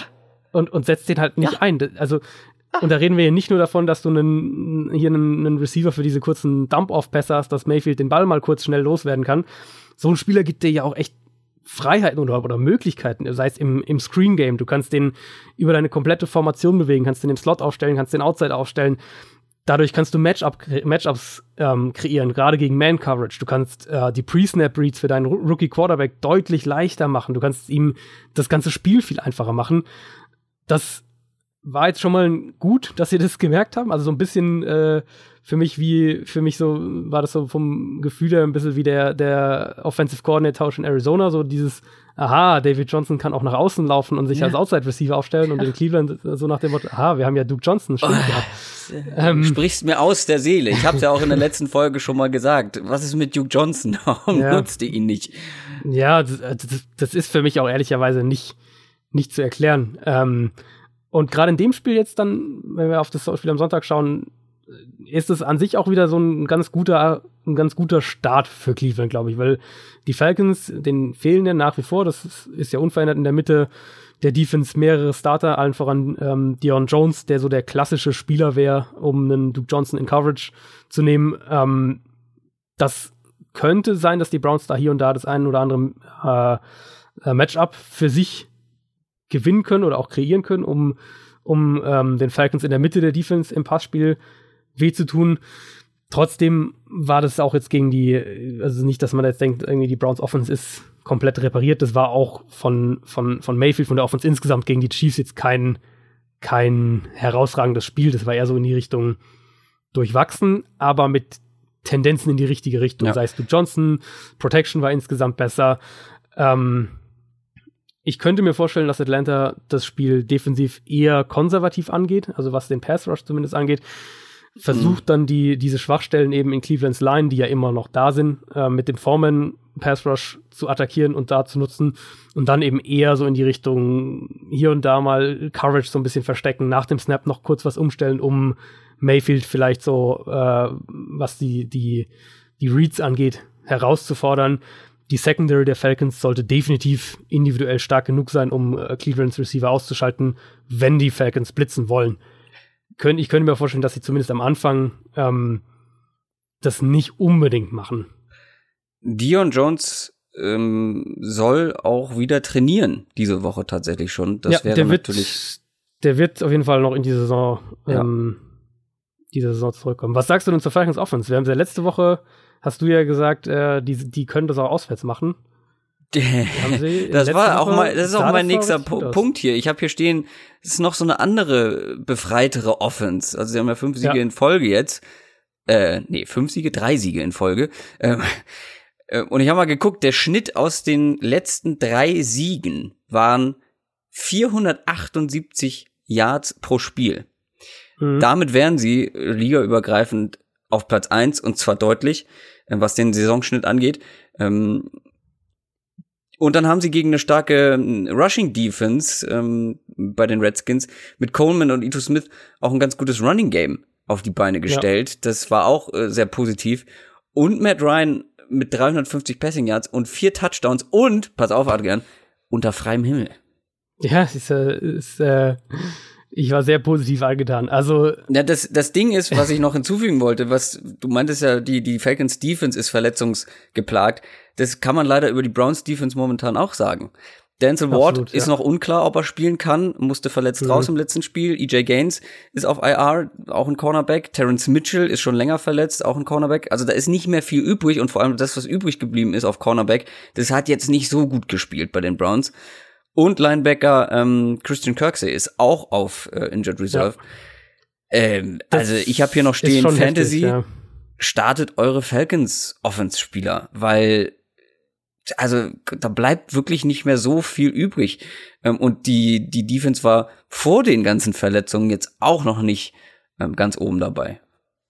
Nee, genau. Ist, ist ja auch eine junge Defense, das haben wir auch immer gesagt, eine Defense, die sicher dann auch ihre Durchhänger mal haben wird so in der Saison. Und jetzt, wenn die in der, in der Secondary sind, die jetzt so ange, ähm, ähm, ja, so dezimiert, eigentlich muss man schon sagen, dass die, dass die in dem Spiel Matchup technisch ganz klar im Nachteil sind. Was mir bei den Falcons jetzt wirklich imponiert hat, um nochmal auf das Washington-Spiel zu kommen, dass sie generell die Line of Scrimmage ähm, so dominiert haben gegen eigentlich eine der besten Defensive Lines der letzten Wochen, ähm, die Redskins Defensive Line. Klar, das dürfen sie jetzt in Cleveland gleich nochmal beweisen. Äh, die Browns waren jetzt im, im, im Spiel gegen Kansas City ja überraschend eigentlich schon für, de, für das, was sie eigentlich sind, überraschend passiv äh, im Pass Rush, haben Patrick Mahomes kaum mal geblitzt. Ich könnte mir vermuten, dass sich das gegen die Falcons wieder ein, ja, so ein bisschen, bisschen ändert. Ähm, aber dann auf der anderen Seite eben, wenn du, wenn jetzt, sagen wir, Denzel Ward ausfällt und du hast die, du hast eine, eine Secondary, die echt sehr, sehr wackelig daherkommt, dann ist natürlich auch wieder die Frage, wie mutig bist du dann, Julio Jones und Kevin Ridley und, und Mo Nu in 1 gegen 1 Coverage zu nehmen. Ähm, ja. Das ist dann immer so ein bisschen das Risiko, was du eingehst und das, bei Greg Williams weiß man nie, ob er dazu bereit ist. Er, der ist immer, glaube ich, dazu bereit, ob er es dann auch macht, ist die andere Frage. Was für Cleveland in dem Spiel aber eben dann auch wieder ein Problem werden könnte. Äh, die Browns, die sind dieses Jahr in der Pass-Defense insgesamt deutlich besser als letztes Jahr. Dafür sind sie in der Run-Defense viel, viel schlechter als letztes Jahr. Letztes Jahr waren die eine der besten, der besten Run-Defenses. Dieses Jahr sind sie, glaube ich, eine der sechs, sieben schlechtesten in der ganzen NFL. Atlanta hat ein super Run-Blocking mit seinem, mit seinem Zone-Scheme. Äh, Gerade Tevin Coleman ist ein super Zone-Runner. Ito Smith hat sich auch als echt gute Ergänzung etabliert, seit äh, Devonta Freeman da ausfällt. Die Falcons, die hatten bisher in der Saison wenige Spiele, in denen sie das Run-Game mal so ein bisschen zu einem Fokus hätten machen können. Es waren eben viele, viele Shootouts, äh, teilweise durch auch die, was die Matchups angeht, äh, war es so, dass sie eher auf den Pass gesetzt haben das Spiel in Cleveland ist jetzt mal eine Partie, wo man, glaube ich, sagen könnte, die, die, können da echt eine sehr, sehr gesunde Mischung zumindest mal haben. Du, ich würde erwarten, dass Atlanta gegen diese Browns Defense im Run-Game definitiv den Vorteil haben sollte, also was Run Rushing Offense gegen, gegen Clevelands äh, Run-Defense angeht. Und wenn du das dann eben kombinierst mit Play-Action und mit dem einfach deinem ganz normalen Standard-Passspiel und den ganzen ähm, den Ausfällen in der, in der Browns Secondary, die das nochmal zu Gemüte führst, dann sollte das eigentlich ein Spiel sein, was die Falcons gewinnen. Die einzige Gefahr, die ich eben sehe, ist, dass sie ähm, an der Line of Scrimmage dann doch wieder Probleme bekommen, so wie es äh, zum Beispiel in Pittsburgh vor ein paar Wochen der Fall war. Man darf ja auch nicht vergessen, den Falcons fehlen. Äh, ich meine, beide Starting Guards ja auch schon seit einiger Zeit. Also die sind da ja in der Offensive Line auch nicht mehr so, nicht mehr bei 100 Prozent. Die Jacksonville Jaguars spielen gegen die Indianapolis Colts. Beide Mannschaften stehen momentan bei drei und fünf, kommen beide aus ihrer Bye Week, haben aber sehr unterschiedlich performt vor der Bye Week. Die Colts mit zwei deutlichen Siegen, aber auch gegen die vermutlich beiden schlechtesten Teams der Liga momentan. Die Jaguars mit vier Niederlagen in Folge äh, mittlerweile. Und auch da habe ich nochmal den Rechenschieber rausgeholt. Der Punkteschnitt in diesen vier Spielen, wenn man sich das mal anguckt, ist 11 zu 28, also 11 Punkte gemacht im Schnitt und 28 kassiert. Das ist deutlich. Das ist echt heftig, ja. Und die Colts sind jetzt auch kein Gegner, wo sich die eigene Defense rehabilitieren muss. Also das ist kein kein Selbstgänger gegen diese Colts Offense momentan. Ähm, aber vielleicht ja die eigene Offense. Vielleicht kann die sich ja rehabilitieren gegen die Colts Defense. Äh, boah, da würde ich auch nicht unbedingt drauf setzen. Also wir wissen ja nie, was wir von Blake Bortles kriegen. Genau, gut. Ja, die, die, ja was habe ich erwartet, was du sagst. Die, die immerwährende Blake Bortles-Spannung. ähm, also natürlich ist diese Colts Defense immer noch absolut schlagbar, vor allem durch den, vor, vor allem durch die Luft, vor allem bei dem Pass. Das ist, äh, also bisschen jetzt auch nicht so tun, als wäre die Colts Defense jetzt hier schon auf einem irgendeinem Elite-Level. Aber die Jaguars haben immer noch Probleme in Pass Protection und ich könnte mir vorstellen, dass das ein Spiel ist, äh, wo das ein Thema wird, weil die Colts sehr, sehr, ähm, sehr explosiv sind mit in ihrer Front, in ihrem Pass Rush. Glaube ich, dass sie hier und da ähm, den Jaguars in der Offensive Line Probleme bereiten können und dann bin ich eben auch gespannt, welche Version der Jaguars Offense wir sehen. Leonard Fournette kommt ja aller Voraussicht nach zurück, wird ja wahrscheinlich wieder spielen. Und das bringt für mich immer so ein bisschen die Frage, mit welchen, äh, was ist der generelle Ansatz der Coaches? Weil wir haben es schon oft genug gesehen, dass die Jaguars mit, mit Fournette dann sehr, sehr ähm, stur sind, was ihre Idee da angeht, den Run, ähm, das Run-Game aufzuziehen. Wenn das passiert, also wenn die Jaguars sagen, okay, jetzt, jetzt haben wir Fournette wieder und, und ja, wir trauen unserem Quarterback nicht so richtig, wir setzen jetzt auf den Run, wir laufen jetzt hier heute 35 Mal und, und, und das das setzen wir jetzt durch, dann spielst du der Colts Defense halt so ein bisschen in die Karten, wenn du, wenn wir uns einfach nur die Stärken und die Schwächen der Colts Defense anschauen. Also ich glaube, wenn die, wenn du Indianapolis eine Wahl geben würdest, dann würden die sagen, okay, wir nehmen lieber den, den Run und verteidigen das, als, äh, als dass wir die, die, die Wundertüte Bortles nehmen, was auch immer da mhm. Am Ende irgendwie rauskommt. Und dann umgekehrt, also äh, sehe ich auch so wie du, die, die, die Colts Offense ist keine, gegen die du jetzt einfach mal sagst, jetzt, äh, das ist doch mal ein Spiel, wo wir wo wir unsere Defense wieder so ein bisschen ähm, in die Spur kriegen. Die Coles finden immer mehr die Mischung, die richtige Mischung aus, aus vertikalem und Kurzpassspiel auf der einen Seite. Und auf der anderen und Seite hat Andrew Luck die beste Protection seiner NFL-Karriere aktuell vor sich.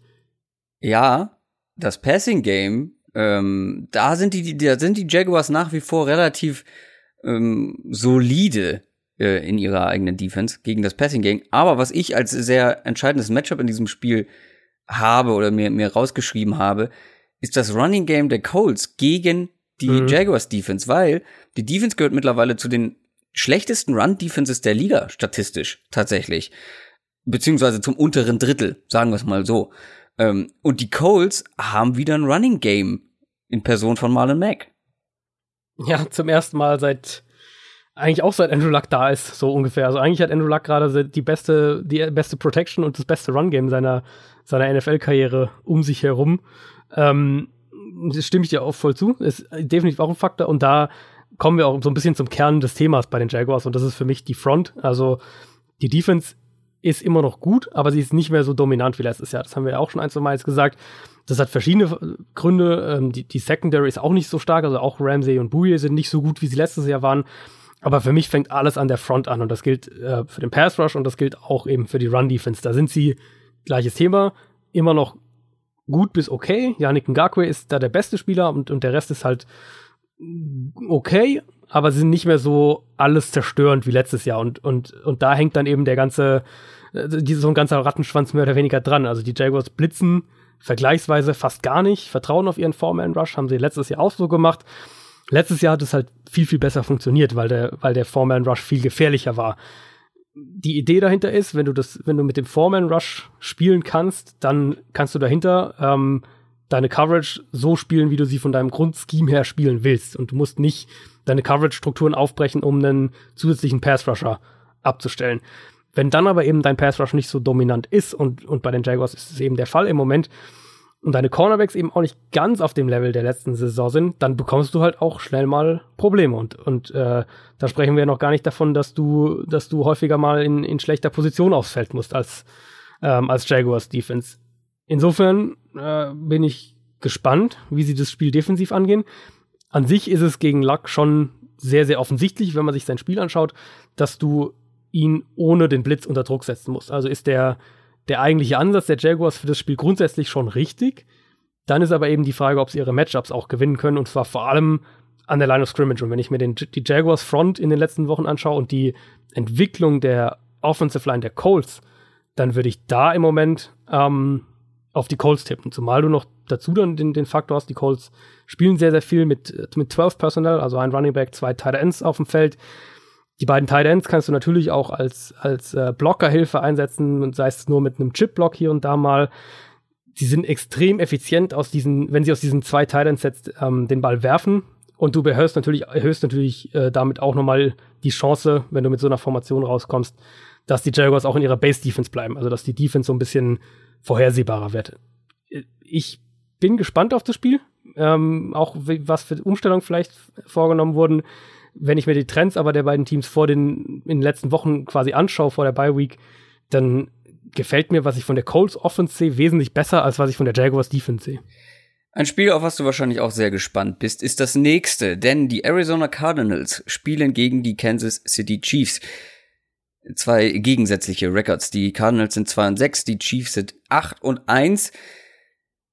Ah, was kann man zu dem Spiel sagen? Also die Chiefs ähm, haben relativ easy gegen die Browns gewonnen, sagen wir mal souverän. Sie hatten bis zu ihren letzten zwei Drives nicht, haben sie nicht einmal gepantet. Das finde ich schon äh, enorm. Defensiv, ja, nicht mehr so instabil wie zu Beginn der Saison. Und jetzt kommt noch einer der nominellen Starting Safeties zurück, Daniel oder Daniel Sorensen. Ähm, vielleicht bringt der ja, wie seine Berufsbezeichnung ja auch beschreibt, ähm, ein bisschen mehr Sicherheit für die Chiefs Secondary. ja, bei den Chiefs ist, finde ich, echt das Faszinierende, oder äh, lass ich anders anfangen. Mir geht es oft so, und ich, vielleicht kannst du da, äh, kannst du da äh, dem zustimmen oder, oder empfindest du das auch so. Mir geht es häufig so, dass wenn sich eine, eine Analyse so über die ersten drei, vier, fünf Wochen von der NFL-Saison eingebrannt hat. Also wenn ich jetzt ja. jede Woche was analysiere und ja. jede Woche komme ich irgendwie zum gleichen Schluss. Und das war zum Beispiel bei der Chiefs Defense dieses Jahr der Fall. Die war über die ersten Wochen der Saison einfach grottenschlecht dann muss ich echt bewusst mir jedes Mal wieder, wenn ich quasi dann das, das sechste Spiel mir anschaue und das siebte Spiel und das achte Spiel, mir bewusst machen, dass, äh, dass Teams sich auch verändern können innerhalb einer Saison und, und das teilweise auch, ähm, auch durchaus mal drastischer. Und bei den, bei den Chiefs ist es im Moment so, dass sie von die Defense ist furchtbar und die, die müssen jedes Spiel auch in den Shootout gehen, zu die Defense ist halt so unterer Durchschnitt. Irgendwo so im wahrscheinlich Rang 20 bis 24 oder so in der Liga einzuordnen als Gesamtdefense. Und das reicht dann halt auch schon, wenn du diese Offense auf der anderen Seite hast. Ähm, insofern äh, kein, also gut, die Favoritenrolle in dem Spiel ist natürlich sowieso völlig klar. Ja, ja. Aus Cardinals Spiel ist es, äh, Cardinals Sicht ist es ein Spiel eigentlich, in dem du nicht wahnsinnig viel zu verlieren hast. Du spielst eben gegen eine der drei, vier Elite Offenses dieser Saison auswärts. Und deine eigene Offense ist eigentlich mehr oder weniger ein ziemliches Chaos mit, mit dem Rookie Quarterback, mit einem Playcaller in seinem zweiten Spiel, mit der schlechtesten Offensive Line der NFL. Gerade das wird eben auch wieder ein Faktor sein. Wenn wir eine Sache als die Stärke der Chiefs Defense nennen wollen, dann ist es sicher der Pass Rush. Ähm, und das wird man sicher in dem Spiel auch wieder spüren. Lass uns lieber keine Stärke der Chiefs Defense nennen, sondern vielleicht irgendwas, was Cardinals Fans, wo du ja auch dazu gehörst, Hoffnung macht. Ja. Ja, also das Schöne ist ja immer, und da kommen wir wieder zu den individuellen Stories, du kannst ja auch als, als Fan eines Teams und gerade wenn du einen Rookie-Quarterback hast, kannst du immer ähm, so ein Spiel einfach angehen mit der, mit dem, mit der Einstellung, wenn wir das Spiel, auch wenn wir das Spiel heute mit, mit 15 Punkten verlieren, was auch immer, wenn ich positive Entwicklung von dem Rookie-Quarterback sehe, dann hake ich das trotzdem als einen, als einen, mhm. als einen guten Spieltag quasi ab. Und das ist sicher das Spannendste. Die Cardinals hatten jetzt ihre Bye-Week. Ähm, Gerade es gab ja den, es gab den, den Coordinator-Wechsel vor, äh, vor zwei Wochen, also in der eine Woche vor der Bye-Week.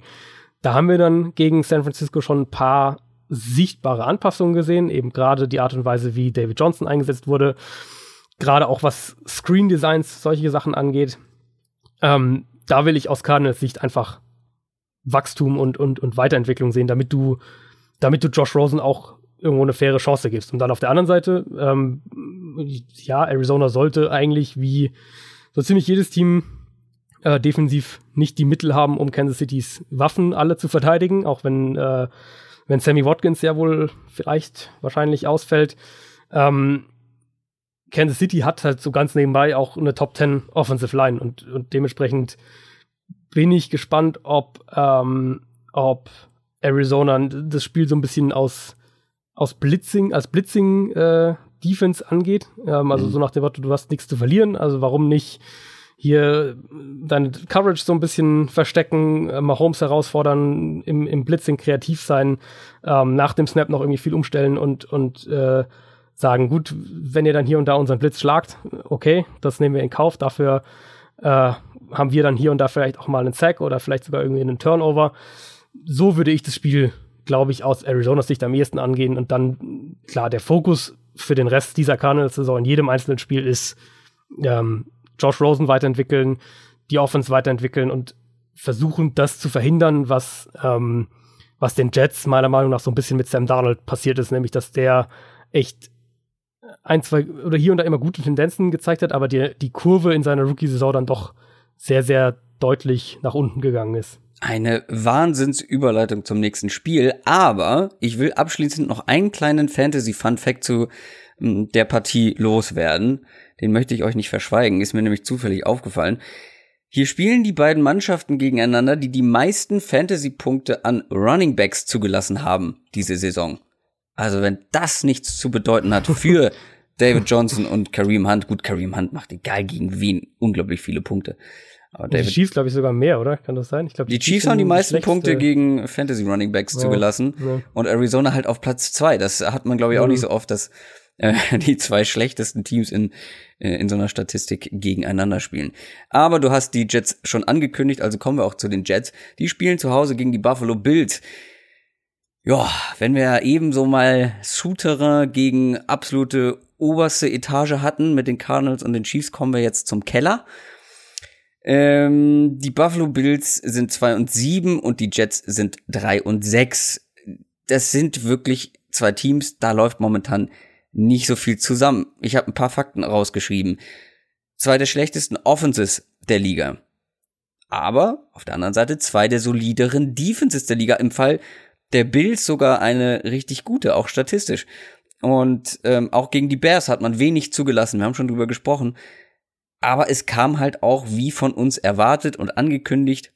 Die Offense hat auch da nicht mitgehalten.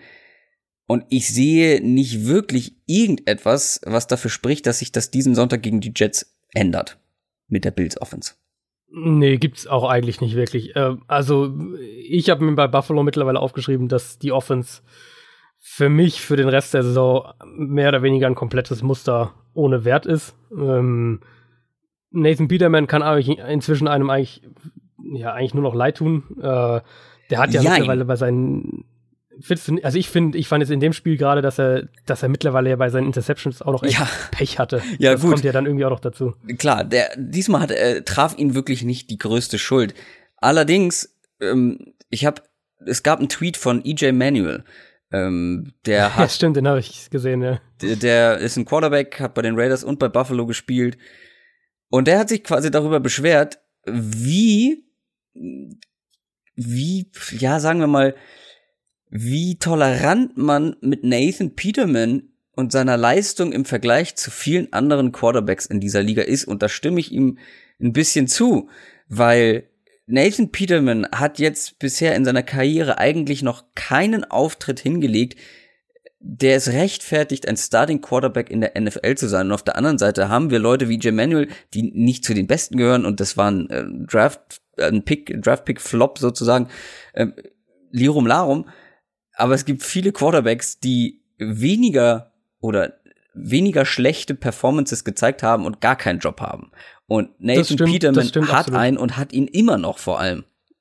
Das, das, stimmt auf jeden Fall, aber da würde ich eher in die Richtung argumentieren, dass, äh, dass Buffalo, äh, also sagen wir so, Buffalo halt mit dieser, mit diesem unfassbar schlechten Quarterback-Plan in die Saison gegangen ist sich dann Josh Allen verletzt und du jetzt die Situation hast, okay, bringen wir jetzt noch mal irgendwen rein, potenziell äh, einen, äh, der dann, also verändern wir quasi die Grundsituation noch mal, sagen wir, wir holen noch mal irgendwie einen, der vielleicht sogar dann dann äh, für nächstes Jahr eine, eine Option sein könnte, oder bringen wir die Saison einfach irgendwie zu Ende und ähm, setzen sowieso, sobald es irgendwie wieder geht, auf Josh Allen. Also ich Aber glaube, Peterman hat ja in den ersten Spielen auch nichts gezeigt. Da, nee, da hätte man also ja schon äh, eine Veränderung durchführen können und was weiß ich, ihn cutten und irgendeinen anderen Backup-Quarterback holen können. Zum Beispiel. Ja, das, das stimmt auf jeden Fall. Ich, mich würde es auch überhaupt nicht wundern, wenn äh, die Peterman entlassen, wenn Josh Allen jetzt wieder da ist und Derek mhm. Anderson der Backup ist und dann, dann ja. Peterson weg ist, also Peterman weg ist. Also ich glaube, wir müssen ja gar nicht drüber reden, dass, äh, dass im Prinzip jedes Spiel, das, das Nathan Peterman spielt, mehr oder weniger, äh, ist ein Argument für Colin Kaepernick in seinem, in seinem Prozess gegen die NFL, wo er äh, ja den, den, der Liga quasi vorwirft, dass er äh, von den von den Ownern bewusst nicht verpflichtet wird aufgrund seines Protests. Ja. Wenn so jemand wie Nathan Peterman immer wieder starten darf, ist das sicher ein sehr, sehr gutes Argument. Ähm, der Punkt ist ja eben, selbst falls Derek Anderson jetzt fit wird, und es das heißt ja aus Buffalo, wenn Anderson fit wird, dann wird er auch wieder spielen diese Woche. Dann macht es ja auch nur sehr bedingt besser. Ähm, also die Offense ist wenn dann überhaupt. Genau, wenn überhaupt die Offense ist dann vielleicht ein kleines bisschen weniger schlecht, aber sie ist immer noch die mit Abstand schlechteste in der NFL. Das Run Game ist ja auch mehr oder weniger fertig in Buffalo. Da passiert ja auch irgendwie kaum noch was. Da, äh, klappt auch echt nicht mehr viel. Wir sprechen ja mittlerweile bei Buffalo tatsächlich von von einer historisch schlechten Offense. Also egal, ob wir jetzt nach ja, nach Football Outsiders geben, gehen. Ich glaube, ich glaube, Pro Football Focus sieht es auch so, also verschiedene ähm, so Advanced Stats Portale ähm, geben der, der Bills Offense so mehr oder weniger dieses schlechteste Offense der letzten 30, 40 Jahre ähm, Label. Und dementsprechend sollten die Jets das Spiel defensiv an sich, so wie eben eigentlich alle anderen Teams auch in den vergangenen Wochen, defensiv mehr oder weniger schon gewinnen, äh, gewinnen können. Ähm, dann kommen wir zu, zu Jets Offense und da ist genau das, was ich ja vorhin gesagt habe. Wenn äh, mit Josh McCown jetzt kurzfristig denke ich, dass die Offense besser aussehen wird. wenn ich jetzt raten müsste, dann würde ich sagen, die Jets Offense wird kurzfristig mit McCown besser sein als mit Sam Darnold. Sprich, auf der Seite vom Ball gegen eine gute, immer noch sehr, sehr gute Bills äh, Defense spricht auch mehr für die Jets als vielleicht mit Sam Darnold und ähm, ja, dann, dann wird es für die Bills schon, schon sehr, sehr eng. Also ist halt auch wieder so der klassische Fall, wie, wie sollen sie denn ja. genug punkten, um, um, um die, die Fehler der eigenen Offense erstmal irgendwie auszugleichen und ja. Na, du kannst ja in der Offense, guck dir einfach mal jede Position an und vergleich das mit dem Durchschnitt, der durchschnittlichen Qualität auf dieser Position mit anderen Teams. Ja. Und die ist in jeder Position schlechter Shady McCoy vielleicht ausgenommen. Ähm, der auch bei anderen Teams vielleicht oder wahrscheinlich Starting Running Back wäre. Aber alle mhm. anderen Spieler wären nicht bei anderen Spielern, äh, bei anderen Teams Starting, Starting Wide Receiver oder Starting Quarterback oder sonst irgendwas. Ja. Wären sie nicht. Ähm, Calvin Benjamin wäre definitiv nicht der Nummer 1 Receiver, glaube ich, eines anderen NFL-Teams. Nee, ähm, und das ist dann nicht. nicht überraschend, wie, wie schlecht diese Offense äh, performt. Nee, auf keinen Fall. Also das äh, ist die Summe aus allem, dass ja. die quasi ihre die, all, alle Säulen ihrer Offensive Line verloren haben, ihren Quarterback verloren haben und dann alles neu starten, aber mit viel, viel schlechteren, schlechterem Spielermaterial ist, äh, ist natürlich wahnsinnig schwierig. Und die Jets sind ja aber im Prinzip in einer gar nicht so unähnlichen Situation in dem Sinne, dass die, dass gerade die Offensive Line ähm, und das Scheme eben zu einem gewissen Grad auch, dass das dir, dass das deinem Rookie Quarterback nicht so wahnsinnig viel hilft. Also Donald jetzt in den letzten Wochen fand ich äh, also wie gesagt, Scheme, Receiver, Offensive Line, letzte Woche haben die ja nicht mal einen vernünftigen Shotgun-Snap hinbekommen, ähm, hat da auch echt Stimmt. nicht viel Hilfe bekommen. Oh Gott, das wäre so absurd. Äh, der Center, der irgendwie einen verletzten ja. Finger oder so hat, ja, keinen vernünftigen und, und Snap hinbekommen. Aber da frage ich mich, warum wechselst du ihn da nicht? Warum wechselst ja, genau, du nicht den Snapper? Ganz genau. Und, und, und Todd Bowles hat ja nach dem Spiel gesagt, dass es für ihn äh, kein Problem war, so nach dem Motto, dass, dass, dass, dass das nicht das Problem war oder irgendwie sowas in der Richtung. Ähm, ja, es war vielleicht nicht das Problem, aber ein Problem. es, es, es, hat nicht geholfen, sagen wir es mal so. Oh. Ähm, und dann über eben Donald, was ich ja so ein bisschen angedeutet hatte, die Kurve ging jetzt die letzten Wochen schon deutlich nach unten und gegen Miami war das definitiv sein, sein schlechtestes Spiel. Er hatte da, ich glaube, ich glaube, vier Interceptions waren ja. ein, waren ein Pick Six, darunter mehrere, wenn man so will, Bilderbuch-Rookie-Fehler. Ähm, so im Prinzip ein bisschen das, was man im College an, oder anhand seines College-Tapes ja auch kritisiert hat, äh, die, diese Turnover-Problematik, äh, Reads Decision-Making, also was, was macht er, wenn er, eine, wenn er eine bestimmte Defense sieht, wie, wie äh, verarbeitet er das quasi und was, welcher Wurf resultiert dann daraus, all diese Sachen, die sind im Moment noch sehr, sehr wackelig. Und, und klar, Donald ist extrem jung und die Umstände sind schwierig, aber zumindest war das, ist es jetzt von der, von der Entwicklung her, die er jetzt in seiner ersten NFL-Saison genommen hat, ist es für die Jets ah, das ist nicht das, was du sehen wolltest. Also niemand erwartet ja, dass dein, dein Rookie-Quarterback da reinkommt und dich in die Playoffs führt oder sonst irgendwas, aber die Entwicklung von Donald ist und bleibt die oberste Priorität in New York und, und die letzten Wochen sah das halt einfach echt nicht so gut aus. Lass uns weitermachen mit den Washington Redskins und den Tampa Bay Buccaneers. Die spielen nämlich gegeneinander. Und die Redskins sind 5 und 3, die Buccaneers 3 und 5. Die Redskins haben verloren gegen die Falcons.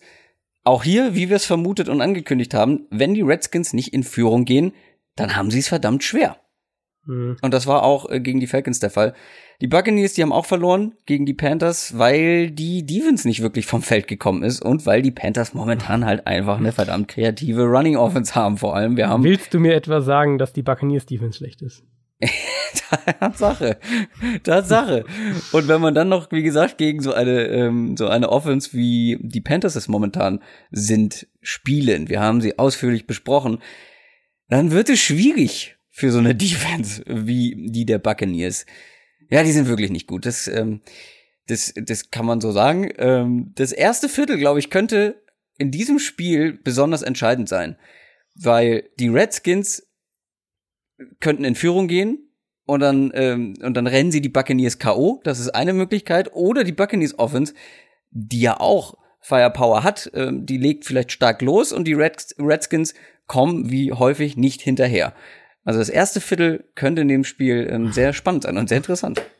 Ja, also das Problem für Washington ist ja, dass die, dass die Offensive Line so ein bisschen auseinanderfällt. Stimmt. Ähm, das, das gerade in dem Spiel, also die Buccaneers, auch wenn es jetzt nach dem Panthers-Spiel blöd klingt, die Buccaneers Run-Defense ist ja eigentlich normalerweise halbwegs okay. Ähm, die ist zumindest nicht das, das größte Problem in, de, in, in der Buccaneers Defense. Da haben sie auch ordentlich ähm, investiert, ne? Genau, das ist ja das, wo sie, wo sie rein Ressourcen reingesteckt haben. Weil ihre Secondary ja so stark ist gegen den Pass. Ganz genau. Oder der Pass Rush so gut ist. Ja. Ähm, also Washington, Trent Williams fällt, ist ja sowieso verletzt und fällt, ich glaube, noch drei Wochen aus. Äh, gegen Atlanta haben sie beide Starting Guards verloren und die werden auch beide den Rest der Saison verpassen. Das tut denen richtig, richtig weh. Ja, aber Trent Williams auch, muss man auch dazu sagen, einer der besten Tackles der Liga, oder nicht? Genau, Trent Williams ist, ist einer der besten Left Tackles der Liga. Ähm, der kommt aber immerhin zurück, die beiden Guards nicht mehr dieses Jahr. Äh, Paul Richardson, der Wide Receiver, den sie teuer geholt haben in der Free Agency, auch Saison aus. Ich glaube, Schulter, da muss eine Schulter operiert werden. Also die, die sind schon ziemlich gerupft, jetzt muss man offensiv sagen. Vielleicht jetzt endlich die Woche, in der Chris Thompson und Jameson Crowder ähm, zurückkommen. Aber das offensichtliche Problem ist natürlich, Washingtons Offense basiert auf der Offensive Line und allem, was sie darum damit machen ja, können. Und, ja. und vorneweg ähm, äh, im Run-Game, wir haben es äh, mehrfach ja gesagt, du hast ja gerade eben auch angedeutet, wenn äh, Washington, die Offense ist darauf aufgebaut, Spiele über das Run-Game zu kontrollieren. Und wenn das nicht klappt, wenn sie viel werfen müssen, dann bekommen sie Probleme. Ähm, das wird ohne, ohne Paul Richardson werden die Probleme da jetzt nicht, nicht kleiner, was die, gerade die vertikale Offense angeht.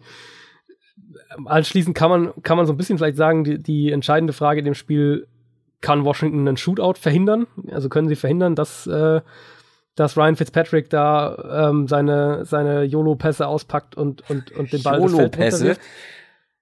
Hast du gerade YOLO-Pässe gesagt? Ja, ist es doch. Also das ist doch. Wie jugendlich also, von dir. Ja, ich fühle mich. Ich da, also da muss ich die Bezeichnung mit der Drew Brees unter den Football-Experten, das kann ich ja so nicht stehen lassen. Also, bist ja eher so der, der Baker Mayfield unter den Football-Experten. Äh, der junge Will mit den, mit den, ja. mit den frechen Ausdrücken. Ähm, wie, wie, was bezeichnest du als YOLO-Pass? So, äh, ähm, nach mir die Sinnflut, ab dafür? Ganz genau. Also ich finde, Ryan Fitzpatrick spielt wie jemand, der genau in dem Status seiner Karriere ist, Ende 30, der weiß, dass er keine. Scheiß auf alles. Dass er, dass, genau, dass er nicht mehr irgendwo der Franchise-Quarterback für die nächsten fünf Jahre wird oder was auch immer. Ähm, ich weiß auf jeden Spaß. Fall, wie die Folge heißt. YOLO-Pässe. Oh ja. ähm, ja, der, also der, der spielt halt einfach ohne groß drüber nachzudenken. Und natürlich kommen da bei Ryan Fitzpatrick dann immer auch Turnover mit dazu. Ähm, aber bisher zumindest kommen halt auch jede Menge Big Plays dazu. Und ich meine, er hat sie ja in dem Spiel äh, gegen Carolina, hat er sie ja fast zurückgeführt. Also die waren ja tatsächlich dann kurz wieder in, ähm, in Schlagdistanz. Ich glaube, es war, es war mhm. zwischendurch war es einmal wieder ein One-Score-Game. Ähm, dann haben die, gut, dann haben die Panthers äh, haben dann halt direkt danach wieder einen, einen Touchdown erzielt und dann war es doch irgendwie gegessen. Aber das war ein Spiel, wo die, wo die Buccaneers, ich meine, drei Touchdowns nacheinander gemacht haben, ohne dass die dass die Panthers einen gemacht hätten und plötzlich war das wieder ein enges Spiel. Und dazu ist diese, diese Offense, diese vertikale Offense der Buccaneers ist dazu eben mit Ryan Fitzpatrick im Moment in der Lage. Und wenn sie das in dem Spiel auch schaffen, und wir haben es jetzt gerade eben beim, beim Falcons-Spiel ja gesagt, Washington hatte da auch Probleme an der, an der Line of Scrimmage und die Buccaneers haben eigentlich eine solide Offensive Line dann wird es für Washington richtig, richtig schwierig. Also wenn, wenn die Big Plays im Passspiel zulassen und Washington hat in, dem, in der Saison durchaus da immer wieder mal Anfälligkeiten gehabt, dann wird das ein Spiel, wo Washington selbst den Ball viel werfen muss. Und dann würde ich tatsächlich eher auf, auf Ryan Fitzpatrick treffen, äh, äh, tippen, wenn, wenn Fitzpatrick und Alex Smith den Ball viel das Feld runterwerfen müssen. Da bin ich auf jeden Fall bei dir. Lass uns zum nächsten Spiel kommen, weil es sind noch ein paar, die wir übrig haben und vor allem welche, über die man ähm, ausführlich sprechen kann. Und ähm, es geht weiter mit den New England Patriots. Die stehen 7 und 2 und die spielen gegen die Tennessee Titans, die 4 und 4 sind. Lass uns zuerst über die Patriots reden. Die haben nämlich gegen die Packers gewonnen. Und das ist wohlgemerkt, auch wenn es nicht die beste Packers-Saison ist, äh, keine Laufkundschaft. Und sie haben das geschafft, obwohl Brady nicht so gut aussah, wie man das vielleicht von ihm gewohnt ist. Gronkowski mhm. nicht gespielt hat, Sony Michel nicht gespielt hat, der Starting Running Back. Also, das auf der einen Seite ist beeindruckend, finde ich, wie sie das in der Offense damit gelöst haben, mit Josh Gordon und mit Coderell Patterson ähm, auf Running Back, ähm, der viel besser war als im Spiel davor, wo sie, wo sie es ja auch schon versucht haben, ähm, wie sie ihre Offense so, so umgestellt haben. Aber vor allem gewinnt man so ein Spiel nur, wenn deine Defense einen richtig guten Job macht. Und ich finde, das hat sie. Also wie die Rogers teilweise keine Möglichkeiten gegeben haben, ähm, das fand ich schon beeindruckend. Und ähm, die Patriots Defense ist gar nicht mal so schlecht, ne? Nee, fällt auch wieder ein bisschen in die Kategorie Defense, die, äh, also die Patriots spielen ja sowieso diese Band But ja. Don't Break Defense, also hier und da mal Yards zulassen ist kein Problem. In der Red Zone aber ist dann halt Schluss. So ein bisschen die, die Kurzzusammenfassung. Was sie jetzt in dem Spiel auch wieder gemacht haben, und das haben wir teilweise auch in dem, in dem Chiefs-Spiel schon gesehen, sie haben keine Angst davor, auch einen, einen Elite-Quarterback aggressiv zu blitzen. Ich glaube, sie hatten in dem, in dem Spiel gegen die Packers hatten sie wieder äh, mehrere All-Out-Blitzes, also sprich, wo du eins gegen eins Coverage überall hast, keine Absicherung und alle, alle Spieler, die nicht in Coverage sind, blitzen. Da haben sie mehrere in dem Spiel ähm, angebracht. Sie haben ähm, da wieder, sie sind wieder sehr, sehr kreativ, was, was ihre generellen Coverage-Pakete, Pressure-Pakete, all diese Sachen angeht. Also sind da sehr flexibel. Ähm, das gefällt mir eigentlich ganz gut. Das bin ich gespannt, ob wir das in dem Spiel auch sehen, weil wir haben auch schon gesehen, dass Marcus Mariota äh, für sowas durchaus anfällig ist. Also das, das das Ravens-Spiel war da sicher das allerbeste Beispiel, wo es den Ravens immer wieder gelungen ist, Mariota dazu zu bringen, den Ball länger in der Hand zu halten und dann eben sie ihn immer wieder gesackt haben. Das war ja, ich meine auch so, ich meine, das waren auch 10 Sacks in dem Spiel, 9 Sacks, 10 Sacks, irgendwie sowas in der, mhm. in der Größenordnung. Und die, die werden ja von den Patriots kein 10-Sack-Spiel sehen. Das ist nicht die Art, wie die Defense spielt. Aber es ist durchaus eine Defense, die in der Lage ist, dann, wenn sie so eine Situation hat, wo du einen Quarterback vielleicht hier und da mit, mit verschiedenen Coverage-Looks so ein bisschen auf dem falschen Fuß erwischen kannst, dann ist es durchaus eine Defense, die zu Turnovern in der Lage ist, ganz klar. Und da ähm, traue ich ihnen das durchaus auch gegen Tennessee zu, ja. Ja, die Titans, die haben ja auch gewonnen ähm, gegen Dallas. Und das, ja, das fand ich schon recht beeindruckend, weil als dieses Spiel angefangen hat, und für mich war das ein sehr wichtiges Spiel aus Fantasy-Sicht, ähm, weil da hing viel dran an so Spielern wie Dion Lewis und Derrick Henry auch und die Titans Defense hatte ich tatsächlich auch. Ähm, deswegen war ich sehr, sehr angespannt, als das Spiel losging. und dann ging das mit so einem, mit so einer richtig schlechten Slapstick-Einlage los und nicht beim ersten Drive direkt ein Fumble, sondern die ersten zwei Drives waren, glaube ich, ein Fumble. Generell super schwer ins Spiel gekommen, aber dann ist man immer besser geworden. Und ich finde, man hat auch so ein bisschen das, was du vor der Saison eigentlich angekündigt hast, was man angekündigt hast, was man bei den Titans vielleicht mehr sehen könnte, ja. kreativere Offense und so, das kam dann mit der Zeit immer. Aber eine ja. Sache habe ich mir mal rausgepickt, ähm, auf die ich besonders gespannt bin, äh, auf die äh, auf das Comeback von Malcolm Butler bei seinem alten Verein, weil der wird ja viel vermutlich auf Josh Gordon treffen und das sind so zwei unterschiedliche ähm, ja, sagen wir mal Saisonverläufe, ähm, die da aufeinandertreffen, weil Malcolm Butler spielt echt eine sehr schwache Saison für die Titans. Mhm. Und Josh Gordon wird immer, immer stärker im neuen Team, wird immer mehr eingesetzt. Und ich habe, es war jetzt schon das zweite Spiel in Folge, wo ich teilweise gesagt habe, Heidewitzka, der Mann ist ein guter Wide Receiver. ja, ich, wenn sie, wenn das das Matchup ist, was die Patriots kriegen, dann nehmen sie das, glaube ich, jedes Mal. Also wenn sie, wenn die Titans das Matchup ihnen der ist, häufiger der ist one on one so stark, Josh äh, Gordon.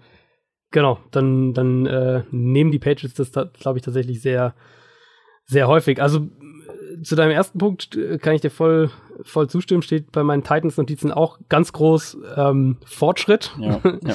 Also es war schon gegen die Chargers die Woche davor so ein bisschen erkennbar.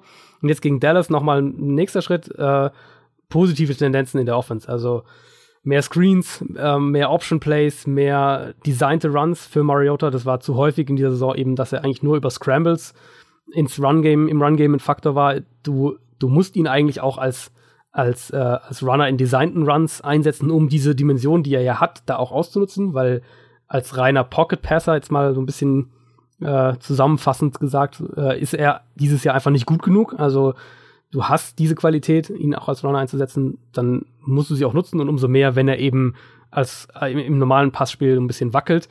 Ich hoffe, dass sie das weiter ausbauen. Ähm, bisher bleibt's, oder bisher war es für mich so ein bisschen so, dass das dass Tennessees Offense vielleicht die größte Enttäuschung dieser Saison insgesamt war. Da ist immer noch viel von dem äh, von diesem Smash Mouth Run Game Kram drin äh, und zu wenig dieser Spread-Option-Offense-Stil, den ich eigentlich für Mariota mehr, mehr sehen will. Und im Prinzip ist das das perfekte Spiel, um genau das weiter auszubauen. Die Patriots haben eine, eine gute Run-Defense dieses Jahr. Ähm, das, die sind, wenn sie anfällig sind, dann sind sie eher anfällig auf dem, auf dem Linebacker-Level, vor allem wenn die Linebacker im Play reagieren müssen und dann ähm, explosiv sein müssen. Also wenn du eben Misdirection-Elemente, Option-Elemente, solche Geschichten, Zone-Reads drin hast, da sind New Englands Linebacker zu langsam, wenn du sie dazu zwingst, wenn sie eben nicht einfach nur eine Gap attackieren können. Wenn Tennessee wieder irgendwie anfängt, dauernd bei First Down einfach ein simple, simple, simples Runplay anzubringen, dann, dann wieder in lange Second und Third Downs kommt, so wie, wie es ja gegen Dallas immer noch der Fall war. Also bei allen Verbesserungen waren das immer noch richtig viele lange Second und lange Third Downs. Dann werden sie das nicht wieder einfach so mit, mit vielen langen Third Down Conversions korrigieren können, wie es gegen die Cowboys ähm, der Fall war. Und du würdest New England ja auch einfach in die Karten spielen, wenn du, wenn du rausgehst und sagst, wir, äh, wir laufen den Ball und, und versuchen hier bei First, sind bei First Down konservativ. Also das ist nicht das Spiel für so einen Ansatz. Das ist wirklich ein Spiel, wo du aus aus Titans Sicht, auch um deine ganzen, diese Probleme, die du ja in puncto Speed, Explosivität im Receiving Core generell hast, um die so ein bisschen auszugleichen, das ist ein Spiel, wo du wirklich ähm, kreativ, experimentierfreudig sein solltest, deinen Quarterback als Runner auch einsetzt und, und äh, diese ganzen, diese ganzen, in Anführungszeichen, äh, College-Elemente und kreativen Elemente, wie eben den Zone Read und Option Plays und alles, das wirklich auch anbringst, um die, um die Patriots da zu attackieren, wo sie verwundbar sind und ihnen nicht ins offene Messer zu laufen, indem du irgendwie Derrick Henry bei jedem zweiten First Down in die Mitte laufen lässt. Ja, und wenn sie Dion Lewis weiter so als Receiver einsetzen, ähm, die Patriots haben ja da Probleme, wie du schon angedeutet hast. Sie haben die meisten Receiving Yards an Running Back in der Liga zugelassen ja. bisher in dieser ja. Saison. Kommen wir zu einem Team, was auch Probleme hat und zwar noch ein paar mehr davon und auch im nächsten Spiel welche bekommen wird. Wir kommen zu den Oakland Raiders. Die sind 1 und 7, die spielen gegen die Los Angeles Chargers, die 6 und 2 stehen. Die Chargers haben das Spiel gegen die Seahawks hm, vergangene Woche nochmal richtig spannend gemacht am Ende. Ähm, was, wie ich eingangs schon angedeutet habe, auch an Caleb Sturgis, ihrem Kicker, lag. Ja, und die Raiders ist schon lange her, aber ich erinnere mich noch sehr gut an das 3 zu 34 gegen die 49ers. Also Nick Mullins, der Quarterback, der bei den 49ers einspringen musste, weil sich CJ Beathard verletzt hat. Nick Mullins Leistung in allen Ehren gegen die Raiders. Aber wenn ein undrafted Rookie Quarterback und zwei undrafted Running Backs richtig, richtig gute Spiele gegen deine Defense machen, dann zeigt das auch zu einem gewissen Teil den Zustand dieser Defense, in der sie sich befindet. Also teilweise wirklich katastrophale Abstimmungsfehler, individuelle Fehler in der Defense der Raiders. Und auch nicht nur in der Defense, auch in der Offense gefühlt irgendwie viele Spieler, als hätten sie die Saison schon abgehakt. Eine groteske Vorstellung einfach im, im Großen und Ganzen. Und das Schlimmste aus Raiders Sicht ist natürlich, jetzt kommt ein ganz anderer Gegner, ein deutlich stärkerer Gegner, der nicht so verletzungsgeplagt ist, ähm, wie die 49ers äh, es sind nämlich die Chargers. Das war der Tiefpunkt für mich bei den Raiders. Also, dass sie das Spiel nicht nur so verlieren, sondern dass sie ähm, wie sie auch auf dem Platz verloren haben, das war für mich wirklich so, ähm, ja, also das ist dann auch nicht mehr irgendwie mit irgendwas, finde ich, zu rechtfertigen, wenn, also ich habe mir bei den Raiders aufgeschrieben, wenn es vorher noch nicht passiert ist, dann haben sie mit dem Spiel gegen die 49ers die Saison, die Saison definitiv aufgegeben, egal was sie danach sagen. Das ist natürlich, es ist natürlich eine schwierige Situation. Ähm, die Raiders. Ja, aber die ist auch nicht Gott gemacht, sondern Grun gemacht. Nee, nee, nee, ganz klar. Nee, nee klar. Ich meine ähm, jetzt vor allem ähm, für die Spieler. Also die, ja, ja, die Raiders, die, die, Raiders kommen äh, dem, dem Tanking-Bereich näher als jedes NFL-Team, an das ich mich bisher erinnern kann. Und wir, haben, wir, wir hatten es ja mal davon, als wir, ich glaube, in einer der Mailback-Folgen, als ein, ein äh, Hörer nach Tanking und generell in der NFL gefragt hat, dass wir beide eigentlich der Meinung sind, Tanking gibt es nicht in der NFL, in der Form zumindest. Ich habe das ähm, in meiner Kolumne diese Woche ein bisschen ausgeführt. Für mich sind die Raiders das wirklich das Team, das dem am nächsten kommt, zumindest von allen Teams, an die ich mich erinnern kann. Und das ist natürlich den Umständen geschuldet. Der lange Vertrag von Gruden, ähm, viele junge Spieler, du hast den Umzug, der am Horizont steht. Alles ist irgendwie so mehr ein drei, drei bis vier Jahresplan, als in irgendeiner Art und Weise jetzt, dass du nächstes Jahr Erfolg haben musst. Und die Folge daraus ist natürlich, viele der, der, der erfahrenen Spieler, der Routiniers, die jetzt in dem Team sind, die werden nicht mehr da sein, wenn dieser erhoffte Turnaround vielleicht in drei Jahren eintritt. Wenn das so läuft, wie Gruden das wie Gruden das plant. Und das wird, glaube ich, diese zweite Saisonhälfte echt richtig, richtig unschön machen. Und bei den Raiders kommen ja, kommen ja verschiedene Faktoren noch dazu. Die wissen ja noch nicht mal, wo sie nächstes Jahr spielen. Das ist ja auch immer noch offen. Also diese ganze Franchise ist irgendwie in einem, in einem Loch. in einem Niemandsland irgendwie, genau, in einem Loch und, und äh, für die Spieler, die jetzt da sind und die wissen, dass sie in zwei, drei Jahren nicht mehr da sein werden, ist es, glaube ich, wahnsinnig schwer, da jetzt rauszugehen jede Woche und, und, äh, und deinen Körper da voll reinzuhauen ja. und für dieses Team jetzt alles zu geben. Und das fängt dann natürlich mit dem Spiel ganz klar schon an, kann man direkt kann man direkt in das Match abgehen. Die Raiders haben keinen Pass Rush. Sie haben eine der anfälligsten Pass Defenses in der NFL lassen die meisten Yards pro Pass zu, die drittmeisten Big Plays im Passspiel, also 20 Yards. Ähm, das ist genau das, was die Chargers mehr. können. Ganz genau, das ist, das ist genau, ganz genau der Punkt. Die haben mit Abstand die wenigsten Sacks von allen Teams. Oakland hat aktuell genau einen Spieler im Team mit mehr als sieben Pressures und das ist Arden Key, der Rookie. Es gibt Aber also, Pass Rusher sind schwierig zu bekommen, Adrian. Das, genau. das, ja, ist, das, musst du wissen. ist nicht so einfach, ja, ich weiß. Ähm, also nur um das für die Leute, die jetzt da vielleicht denken, okay, wie, was ist das so?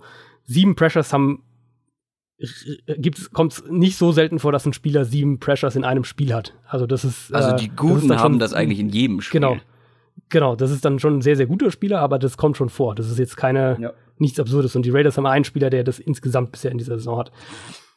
Kurz und knapp, die, die werden Rivers nicht unter Druck setzen können.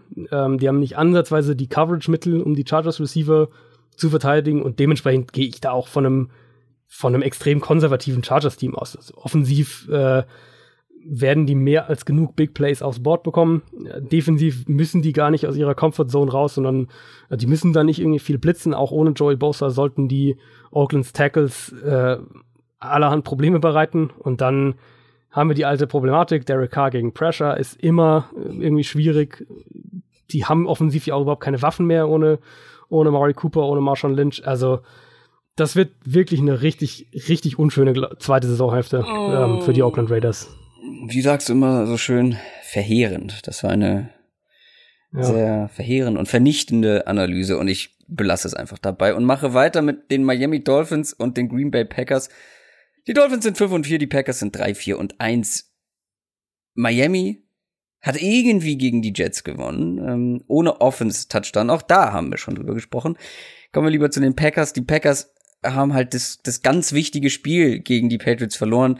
Wir haben es letzte Woche schon so als, ja, so ein bisschen richtungsweisend angekündigt, das Spiel. Ähm, wenn sie das nicht gewinnen, das wird dann schwierig mit den Playoffs in der NFC. Und auch, ähm, das haben sie sehr seltsam, wie ich finde, verloren, weil teilweise sah die Offense richtig gut aus dann aber auch wieder überhaupt nicht. Ich weiß, vielleicht mache ich mich da bei Aaron Rodgers Fans unbeliebt, aber mir persönlich gefällt er jetzt nicht so gut für seine Verhältnisse wohlgemerkt, ne? Also jammern auf sehr hohem Niveau, aber ich finde, sieht einfach, diese ganze Offense sieht nicht so mega rund aus.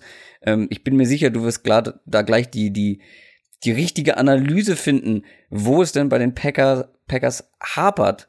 Ähm, außer, dass man es mal wieder nicht fertig bekommen hat, Rogers ein Super Bowl oder eine Super Bowl Kaliber Mannschaft an die Seite zu stellen.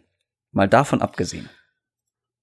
Für mich in dem Spiel war es wieder ganz eklatant. Ich hatte das vor dem Spiel getweetet, dass echt viel eigentlich für die Packers spricht, äh, was Matchups angeht, was was die personelle Situation angeht, also äh, äh, Patriots eben ohne Gronk, ohne Sony Michel, die Offensive Line der Packers gegen den Pass Rush der Patriots ja. ist eigentlich ein Mismatch. Die, die Packers haben einen Spieler in Jair, Jair Alexander, der einen Julian Edelman in Man Coverage nehmen kann. Sie, für mich hat eigentlich in den letzten Wochen hat Rogers besser gespielt als Brady insgesamt betrachtet. Und du hast, also für mich, wenn du die, die 22 Spieler, also die 11 Offense und die 11 Defense Spieler von beiden Teams quasi nimmst und, und gegenüberstellst, dann hatten die Packers für mich in dem Spiel, und zwar ziemlich definitiv, die besseren 22 individuellen Spieler auf dem Feld. So, und dann kommen wir eben zum Coaching. Und das Coaching war so drastisch wieder zugunsten der Patriots gegenüber dem der Packers, dass das dann am Ende eben auch eine, riesige Rolle spielt. Also, das war sicher nicht das beste Spiel von Aaron Rodgers. Ähm, ich fand, er war extrem gut, wenn die, wenn die äh, Patriots ihn eben geblitzt haben. Da war er richtig stark. Ansonsten war das so okay, jetzt eben nichts, nicht herausragend, aber okay. Ähm, aber die Packers waren einfach in ihrem, in ihrem Play-Calling, in ihrem generellen Ansatz her, sie waren in mehreren Szenen waren sie konservativ, wenn sie aggressiv sein sollten und aggressiv, wenn sie konservativ sein sollten. und dann ist eben das, das Thema, was wir bei den Packers jetzt schon so oft hatten, da ist keine Kreativität, da kommt nichts Unerwartetes irgendwie, wo die Patri Patriots da ihre Trickplays auspacken, wenn die Offense halt mal so ein bisschen stagniert. Sowas siehst du halt von den Packers quasi nicht. Ähm, es sind die gleichen Pass-Designs wie jede Woche und, und all die Probleme, die das irgendwie mitbringt. Da ist, also in, der, in, in Zeiten, wo, wo die Offenses entweder extrem ähm, aktiv sind, also im Sinne von Pre-Snap Motion und, und äh, versuchen, Spieler in bestimmte Matchups zu bringen und oder, oder eben das andere Beispiel, die Rams, eine Offense, die in ihren Play-Designs so ausgereift ist und so ausgefeilt ist, dass du als Verteidiger oft eine Sekunde, anderthalb Sekunden nach dem Snap noch nicht weißt, ob es ein Laufspielzug oder ein Pass ist, kommen die Packers immer noch so ein bisschen als diese statische, äh, wir haben eigentlich in den letzten sieben Jahren nicht viel an unserer Offense verändert, Offense daher. Und das, äh, das ist ein Riesenproblem und, und Aaron Rodgers spielt für mich insgesamt immer noch eine, eine gute Saison. Ähm, nach, seinen, ja. Seinen Standards könnte er sicher noch genau, besser das sein. Meine ich, aber, das meine ich.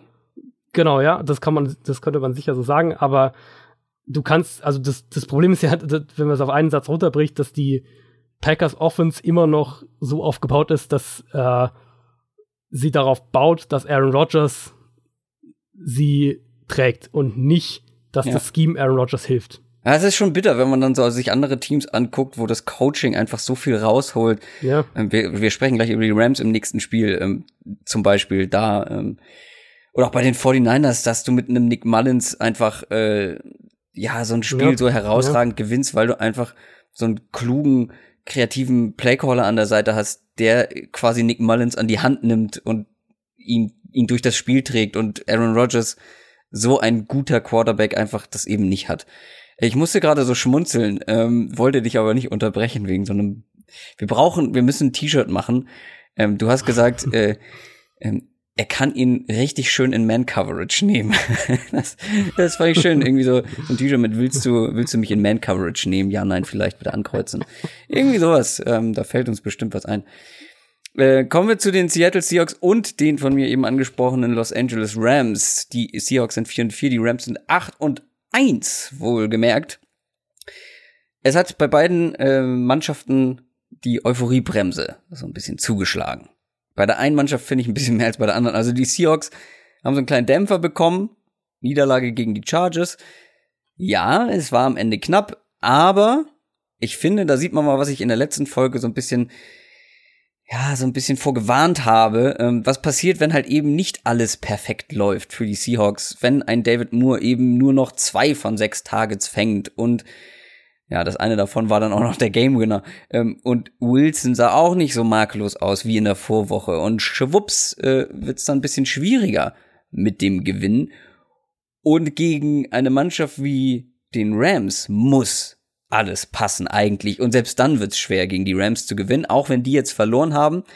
Aber sie haben in ihrer Niederlage gegen die Saints jetzt nicht so wirklich enttäuscht, finde ich. Ähm, äh, auch wenn es die erste Niederlage war, vor allem offensiv haben sie ja mal gar nicht enttäuscht. Nee, das, das definitiv nicht. Also, ähm Was sagst du zur Defense auf der anderen Seite?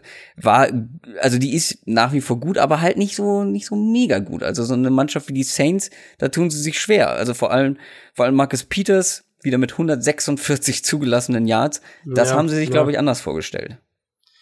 Ja, ist im Prinzip so ein bisschen, also Peters hatte diese Tendenzen ja auch schon immer grundsätzlich, ja. das haben wir auch analysiert. Er ist, er geht hohe Risiken ein und äh, dann hast du so ein bisschen dieses, oder in Kansas City war es dann eben oft, ja, er lässt hier und da mal was zu, aber er gleicht es eben mit, mit vielen Big Plays aus, vor allem eben in Form von Interceptions. Und dann kannst du eben sagen, okay, wir nehmen das in Kauf, dass er hier und da mal ein, eine lange Completion äh, auch in seine Coverage zulässt.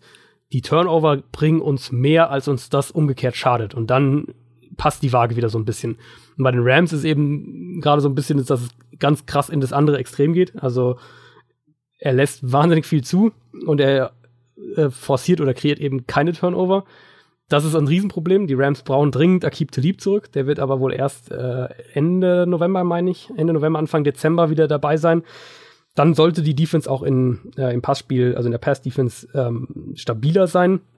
Das Spiel gegen die Seahawks könnte spannend werden, weil die Seahawks offensiv da sind, äh, da stark sind, wo die Rams eben anfällig sind. Und das ist einmal das Run-Game und dann darauf aufbauend das vertikale Passing Game. Also im Moment lässt kein Team in der NFL außer den Chiefs mehr Big Plays im Passspiel zu als die Rams, die in der Kategorie mittlerweile bei 45 Plays stehen. Also die haben 45 Passspielzüge von über 20 Yards zugelassen.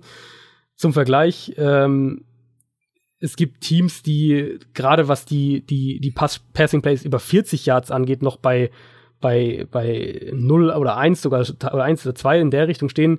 Die Rams haben schon 11 zugelassen. Also wirklich ein drastischer Unterschied. Also die Seahawks, jetzt um den Gegner zu nehmen, die stehen bei 2. Die haben zwei Passspielzüge über 40 Yards defensiv zugelassen. Die Rams schon 11. Ich würde also vermuten, dass wir hier einen ähnlichen Ansatz von den Seahawks sehen wie bei dem Duell vor ein paar Wochen. Also viel laufen. Damals hatten sie ja 32 Runs insgesamt. Und dann die Outside Cornerback der, Cornerbacks der Rams und äh, natürlich inklusive äh, und, und, und vor allem Marcus Peters mit Play-Action attackieren. Das wird sicher so der, der Grund, in Grundzügen so ein bisschen der offensive Gameplan der Seahawks sein. Hat ja auch sehr, sehr gut funktioniert im letzten Spiel. Ähm, defensiv fand ich da vor allem auffällig und damit hatte ich nicht gerechnet, dass sie Jared Goff ohne Blitzing unter Druck setzen konnten. Seattle's Pass Rush ist eigentlich eher so, also Durchschnitt, würde ich sagen. Und die Rams Offensive Line eine der besten in der NFL. Insofern würde ich da keine Wiederholung erwarten. Also ich glaube, dass Seattle's Pass Rush sich deutlich schwerer tun wird und dann wird es für die ganze Defense schwer, den, den Pass ähm, gegen die Rams zu verteidigen, weil die, die Seahawks haben eigentlich defensiv nicht die Mittel, um in Coverage mit der Rams Offense mitzuhalten. Und wenn der Pass Rush das nicht, äh, das nicht stark unterstützen kann, glaube ich, dann wird man das auch deutlicher sehen als im ersten Spiel zwischen den beiden Teams dieses Jahr. Kommen wir zum Sunday Night Game. Die Dallas Cowboys äh, spielen gegen die Philadelphia Eagles. Cowboys sind 3 und 5, die Eagles 4 und 4. Ich habe mir am Dienstagmorgen ähm, habe ich ja schon erwähnt, äh, ziemlich direkt das Cowboys-Titans-Spiel angeguckt. Und danach, bisschen später, nochmal, um es mir nochmal, äh, um es nochmal zu genießen, das Saints und Rams-Spiel. Die Unterschiede im Quarterback-Play in diesen beiden Spielen, äh, die waren so gewaltig, selbst wenn du das wirklich sehr, also ich habe das jetzt nicht genauer unter die Lupe irgendwas genommen, sondern wirklich, wenn du es ganz casual guckst, du siehst einfach die Welten, die zwischen zum Beispiel Dak Prescott und einem Drew Brees oder auch Jared Goff momentan liegen. Ja. Aber Dak Prescott muss man ein bisschen in Schutz nehmen zumindest. Er bekommt auch wenig Hilfe von außen. Ich weiß, du bist äh, nicht der größte Play-Calling-Fan der Cowboys. Deshalb eine Frage an dich, die ich vorbereitet habe. Ein kleines Quiz. Was glaubst du? Ich habe, ich habe wieder den Taschenrechner zur Hand genommen und habe das selbst ausgerechnet, weil ich diese Statistik nirgends gefunden habe. Habe ich mich selbst ans Werk gemacht. Was glaubst du, wie viele der First Downs der, der Cowboys sind Running Plays? Wie oft laufen äh, sie beim ersten gesehen. Versuch? So kann man es auch fragen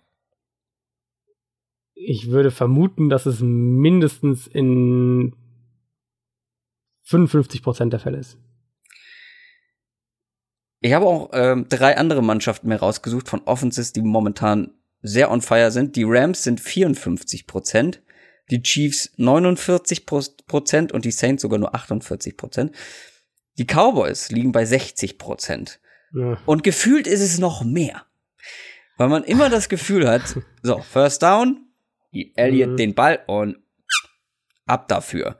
60. Du, also du, zur, zur Erklärung nur für, für alle Hörer, die jetzt da vielleicht nicht so drin sind, du willst eigentlich, oder der Trend ist eigentlich unter 50 Prozent zu sein. Also du willst eigentlich bei First Down ist die Chance auf ein erfolgreiches Play, also ähm, dass du eine gewisse Yards-Anzahl überbrückst, ist viel, viel höher in der NFL aktuell, wenn du den Ball wirfst, im Vergleich zu, wenn du den Ball ähm, läufst. Und das, äh, sagen wir, moderne Offense, die, die, die Eagles waren letztes Jahr da äh, so ein bisschen der, der Vorreiter, gehen auch immer mehr in die Richtung.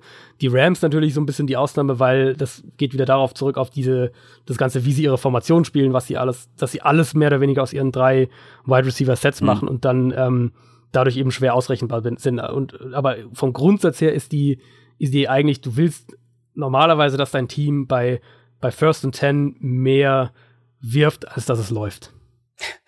Und vor allem, also mindestens so, so, eine, so eine unberechenbare Mischung schaffen. Ja? so ein Ja. gutes Verhältnis einfach. Nicht 60-40 auf jeden Nicht Fall. 60-40, was ich genau mit dieser Statistik auch sagen wollte. Das kann, äh, das unterstreicht quasi deine Meinung vom Playcalling der Cowboys, oder Ja. nicht? Ja, ja, auf jeden Fall. Das, und das ist, ist ja so auch so ein bisschen die Story, die sich wie ein roter Faden eigentlich durch die Cowboys-Saison zieht, wenn man das so ein bisschen auf die ganze, auf die ganze Offense ähm, ausweitet. Wenn das Run-Game nicht funktioniert, dann hat die Offense überhaupt keine, keine Konstanz, keinen Rhythmus. Und das macht's eben richtig schwierig. Ähm, Prescott war wieder ähm, jetzt gegen die Titans am Montag bei allem, was über das Kurzpassspiel hinausging, echt nicht gut. Und sobald Tennessee Druck auf ihn ausüben konnte, wurde es dann schnell, schnell auch richtig, richtig schlecht, um, äh, um das mal noch nett auszudrücken. Ich weiß nicht, hast du es gehört? Jerry Jones hat, hat ja nach dem Spiel gesagt, ähm, dass, oder nicht direkt nach dem Spiel, aber ich glaube am, am Dienstag, ja. dass, äh, dass, dass Prescott eine Vertragsverlängerung bekommt. Ach so, nee, was, das, das hab, ich habe immer noch was anderes gehört, was er gesagt hat, aber das hatte ich nicht gehört, ne.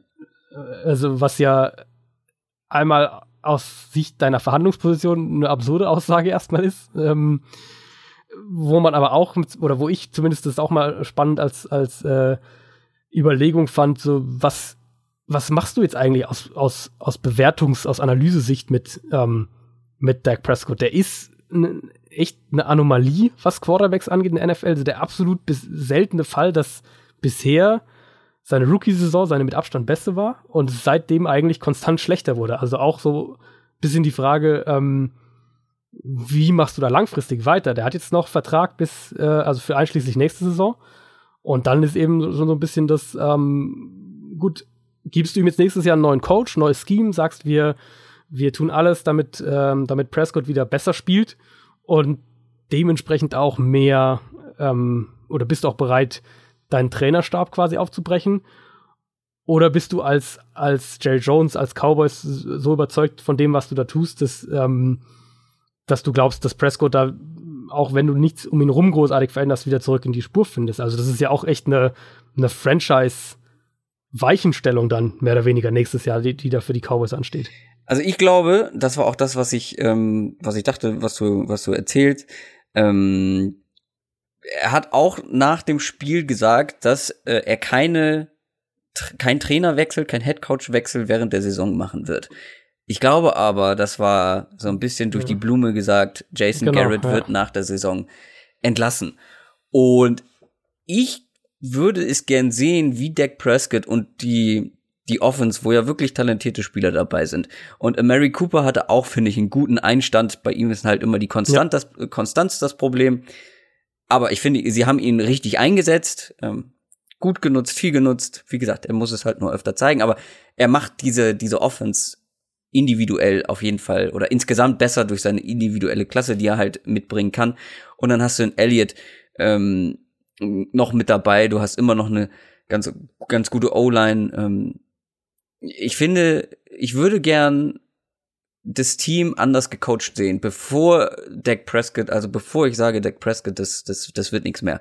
Ähm, weil es ist, sind ja nicht nur, es ist ja nicht nur die Vor, die Vorausschaubarkeit bei First Downs, wie, wie wir jetzt eben hatten, sondern es sind ja auch noch andere Sachen. Also wenn du das mit anderen Offenses ähm, in der Liga vergleichst, da ist halt, das ist ein riesengroßer Unterschied. Und ich würde halt ihn gerne nächstes Jahr mit anderen Coaches ähm, noch mal sehen, Dak Prescott, wie das Ja. dann aussieht.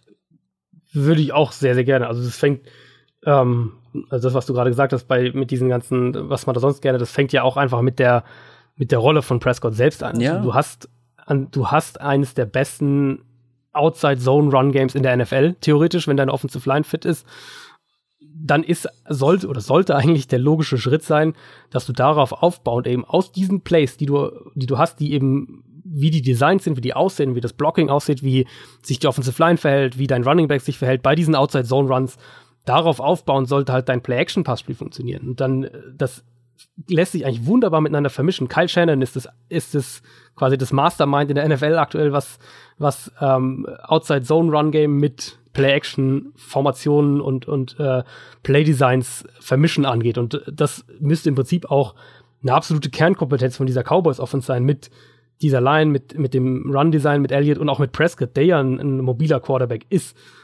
Ähm, du müsstest viel mehr aus Spread-Formationen spielen. Du müsstest viel mehr Prescott auch selbst als, als Runner mit einbinden. Also da gibt's schon viel Potenzial, glaube ich, was im Moment nicht genutzt wird oder was besser genutzt werden könnte. Und da, da glaube ich schon auch, dass du einen neuen, einen neuen Trainerstab brauchst, um das ja. Ähm, ja, sagen wir mal, im Endeffekt rauszukitzeln. Und, und das wird natürlich jetzt in der zweiten Saisonhälfte wird es dann, wird es nicht plötzlich auf Knopfdruck irgendwie funktionieren. Und in dem Spiel ist ja für, für mich ist schon so ein bisschen so, wenn die, wenn die Eagles das Spiel gewinnen, äh, stehen die Cowboys bei 3 und 6 und die, die Saison kannst du halt eigentlich damit abhaken, weil mit sechs Niederlagen, glaube ich, kommst du dieses Jahr in der, in der NFC ja, nicht, Äh, nicht in die Playoffs. Und dann müssen wir sich ja nur die Matchups mal anschauen. Also die, die Eagles haben eine sehr, sehr gute Run-Defense, sprich dieser, diese Grund, äh, dieser, diesen Kern, den die Cowboys quasi brauchen, das eigene Run-Game, könnte gut sein, dass das in dem Spiel eben wieder nicht so gut funktioniert. Die Eagles sind am anfälligsten in der eigenen Secondary und da kann man dann wieder die Frage stellen, können die Cowboys das aktuell überhaupt ausnutzen? Und dann sehe ich eben die Eagles im Passspiel immer, immer besser, in, in, in, wenn wir so ein bisschen auf die Saison schauen.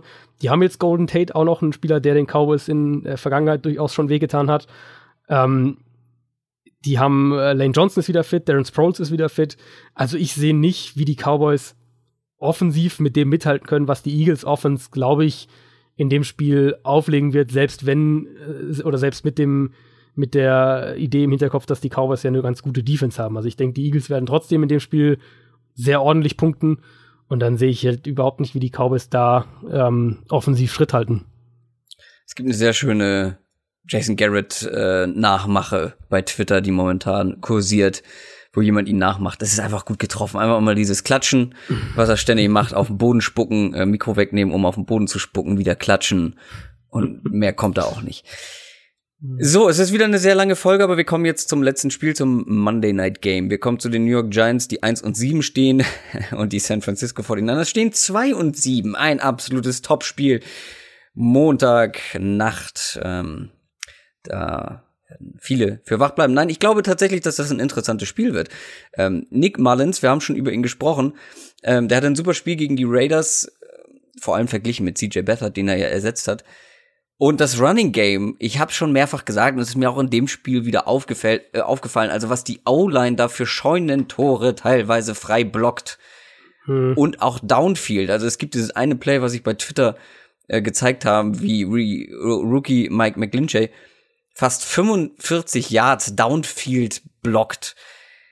Das musst du auch erstmal können als äh, Tackle. Ja. Ähm, vor allem, du musst ja vor deinem Running Back bleiben und trotzdem noch genug Speed haben, damit der nicht von hinten eingeholt wird. Also das war wirklich ein sehr beeindruckendes Play. Generell das ganze Spiel, das, das, das ähm, Run-Blocking der, der 49ers gefällt mir immer wieder gut. Und jetzt kommt vor allem die nächste Defense mit der Defense der Giants, die nicht die beste gegen den Run ist. Also es könnte wieder ein gutes Spiel für 49ers Running Backs werden, wo ja leider sich einer ganz fies den Arm gebrochen hat. Ich hoffe für euch, ihr habt die Szene nicht in der Wiederholung gesehen. Mhm. Ich wollte eigentlich nur nachgucken, ob ähm, Raheem Mostert undrafted war. Äh, und dann bin ich auf dieses Video gekommen und äh, das Unschön, war nicht schön. Ja, ja. Das war nicht schön. Er hat sich den Unterarm gebrochen, irgendwie, falls es ja. jemand nicht mitbekommen hat. Und das war nicht sehr schön äh, anzugucken. Aber da sind ja auch noch, ist ja auch noch ein Matt Breeder und ein Alfred Morris läuft da ja auch noch rum. Ja, also die Niners werden in dem Spiel sicher im Run-Game äh, im Run-Game Erfolg haben, davon gehe ich eigentlich auch fest aus. Irgendwie ist es doch für die Niners oder für Niners-Fans ist es doch, glaube ich, ein ganz, ganz cooles, so ein ganz cooles Gefühl so für die zweite Saison, so ein bisschen. Du hast, ähm, klar, in der Saison, jetzt geht es eigentlich um nichts mehr, du hast deinen Quarterback für den Rest der Saison verloren, du hast äh, generell einfach ein wahnsinniges Verletzungspech gehabt. Aber jetzt hast du da diesen, diesen Nick Mullins, der im College eigentlich schon ziemlich gute Stats aufgelegt hat, trotzdem jetzt keiner war, den irgendwer so richtig auf dem, auf dem Schirm hatte. Und jetzt kannst du halt in der zweiten Saisonhälfte zumindest mal wirklich hergehen und sagen, gut, wir jetzt schauen wir halt mal, was wir da in diesem, in diesem äh, undrafted Free Agent so haben. Was kann der so, was kann der so zeigen? Ist das vielleicht sogar einer, den man nach mhm. der Saison irgendwie wegtraden kann? Was auch, also weißt du, du ja. hast so ein bisschen was, worauf du dich so ein bisschen freuen kannst, glaube ich, wenn du jetzt die Spiele anschaust. Und, und ich fand es von, von, von Mullins jetzt gegen, klar, es war die, die Raiders Defense und wir haben die Raiders jetzt, äh, haben wir ja ausführlich besprochen, aber du hast halt echt auch positive Ansätze gesehen. Also das war unter anderem ein sehr, sehr, fand ich, sehr, sehr sauberer, sehr schneller Release. Ähm, er hat ganz offensichtlich die, die Routes und die Offense verstanden und konnte das auch ähm, gegen die, das, was die Defense ihm als, als äh, Formation präsentiert hat, konnte er das anwenden. Äh, hat schon sehr, sehr gut mit seinen Augen generell gearbeitet, auch mit seinen Reads. Und klar, natürlich hat, hat Shanahan ihm da mehrere äh, Receiver über sein Scheme komplett offen präsentiert. Er hatte eine sehr, sehr, sehr, sehr hohe Play-Action-Quote, also hat sehr, sehr viel Play-Action-Pässe geworfen. Aber in dem Spiel jetzt könnte sich von dem, glaube ich, echt einiges wiederholen. Die Giants haben auch keinen gefährlichen Pass-Rush. Die, die Niners sollten an der Line of Scrimmage eigentlich die Oberhand haben, würde ich denken. Dann hast du wieder so ein bisschen die, die Möglichkeit, dass äh, Mullins aus einer sauberen Pocket agieren kann. Du wirst den, den Giants eben, wie wir gesagt haben, übers Run-Game übers Run-Game wehtun und dann wirst du aus deinen Run-Formationen auch im Play-Action-Spiel wieder das ein oder andere Mal offene Receiver haben. Also es könnte auch wieder ein Spiel sein, wo du, wo, ähm, wo du dann plötzlich da stehst und sagst, gut, jetzt hat der, der Nick Mullins irgendwie zwei Spiele gemacht, klar gegen, gegen schlechte Defenses, aber auch schlechte Defenses sind NFL-Defenses und das, das sah doch jetzt eigentlich gar nicht so schlecht aus. Vor allem würde ich mich als 49ers-Fan halt freuen darüber, was Kyle Shanahan aus so einer verletzungsdezimierten Mannschaft ja, ja. und vor allem Offense rausholt. Du hast dein, also es ist der dritte Quarterback und du hast deinen, deinen neuen Starting Running Back verloren. Und er schafft es trotzdem, so eine Offense da aus dem Hut zu zaubern. Also das würde mir als 49ers-Fan besonders Mut machen. Auf der anderen Seite Pat Schirmer glaubt, dass das Quarterback-Play, Quarterback-Play besser werden wird bei den Giants. Er hat aber nicht Eli Manning mhm. genannt, oder? Äh, es ist, also, woher die Theorie kommt, dass es jetzt auf einmal besser wird, das würde mich, würde mich ja doch interessieren. Also, schauen wir es doch mal so an. An sich sollten die Giants mit ihrem, mit ihrem Receiving Core, und da zähle ich Barclay jetzt einfach auch mal mit dazu, sollten die gegen die 49ers Coverage einen wirklich klaren, deutlichen Vorteil haben. Und dann ja. kommen wir halt immer wieder auf die Frage zurück, kann Eli Manning das auch ausnutzen? Also, das, das ist, ist ja immer das, worum, Frage, ja. genau, worum wir bei den Giants jedes einzelne Mal wiederkommen. Und jetzt haben wir gerade gesagt, die Niners, so zweite Saisonhälfte, du kannst diesen Nick Mullins dir mal anschauen und, und äh, hast vielleicht sogar noch mal so ein bisschen eine Feel-Good-Story über die zweite Saisonhälfte in der Saison, die ansonsten rein sportlich gesehen halt, klar, muss so ein bisschen verlorenes Jahr eben ist die Giants haben das halt überhaupt nicht. Und die Niners hatten gegen die Raiders ja ein gutes Pass Spiel im Pass Rush, was sicher auch an der Raiders Offensive Line lag, aber die Giants Line ist ja auch extrem anfällig. Also könnte es durchaus sein, dass wir wieder so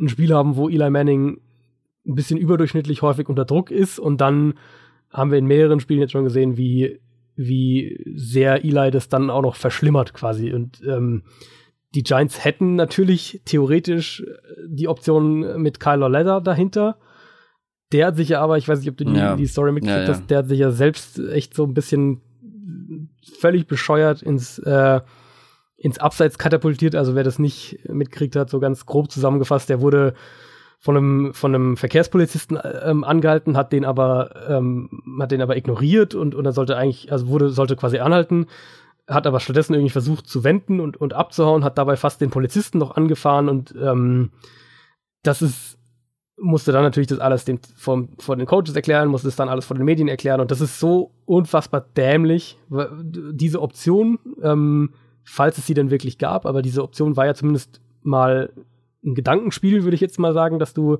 den Quarterback-Tausch irgendwann in der zweiten Saisonhälfte machst, allein wenigstens um zu sehen, was du in deinem, in deinem Rookie-Quarterback in Loletta hast.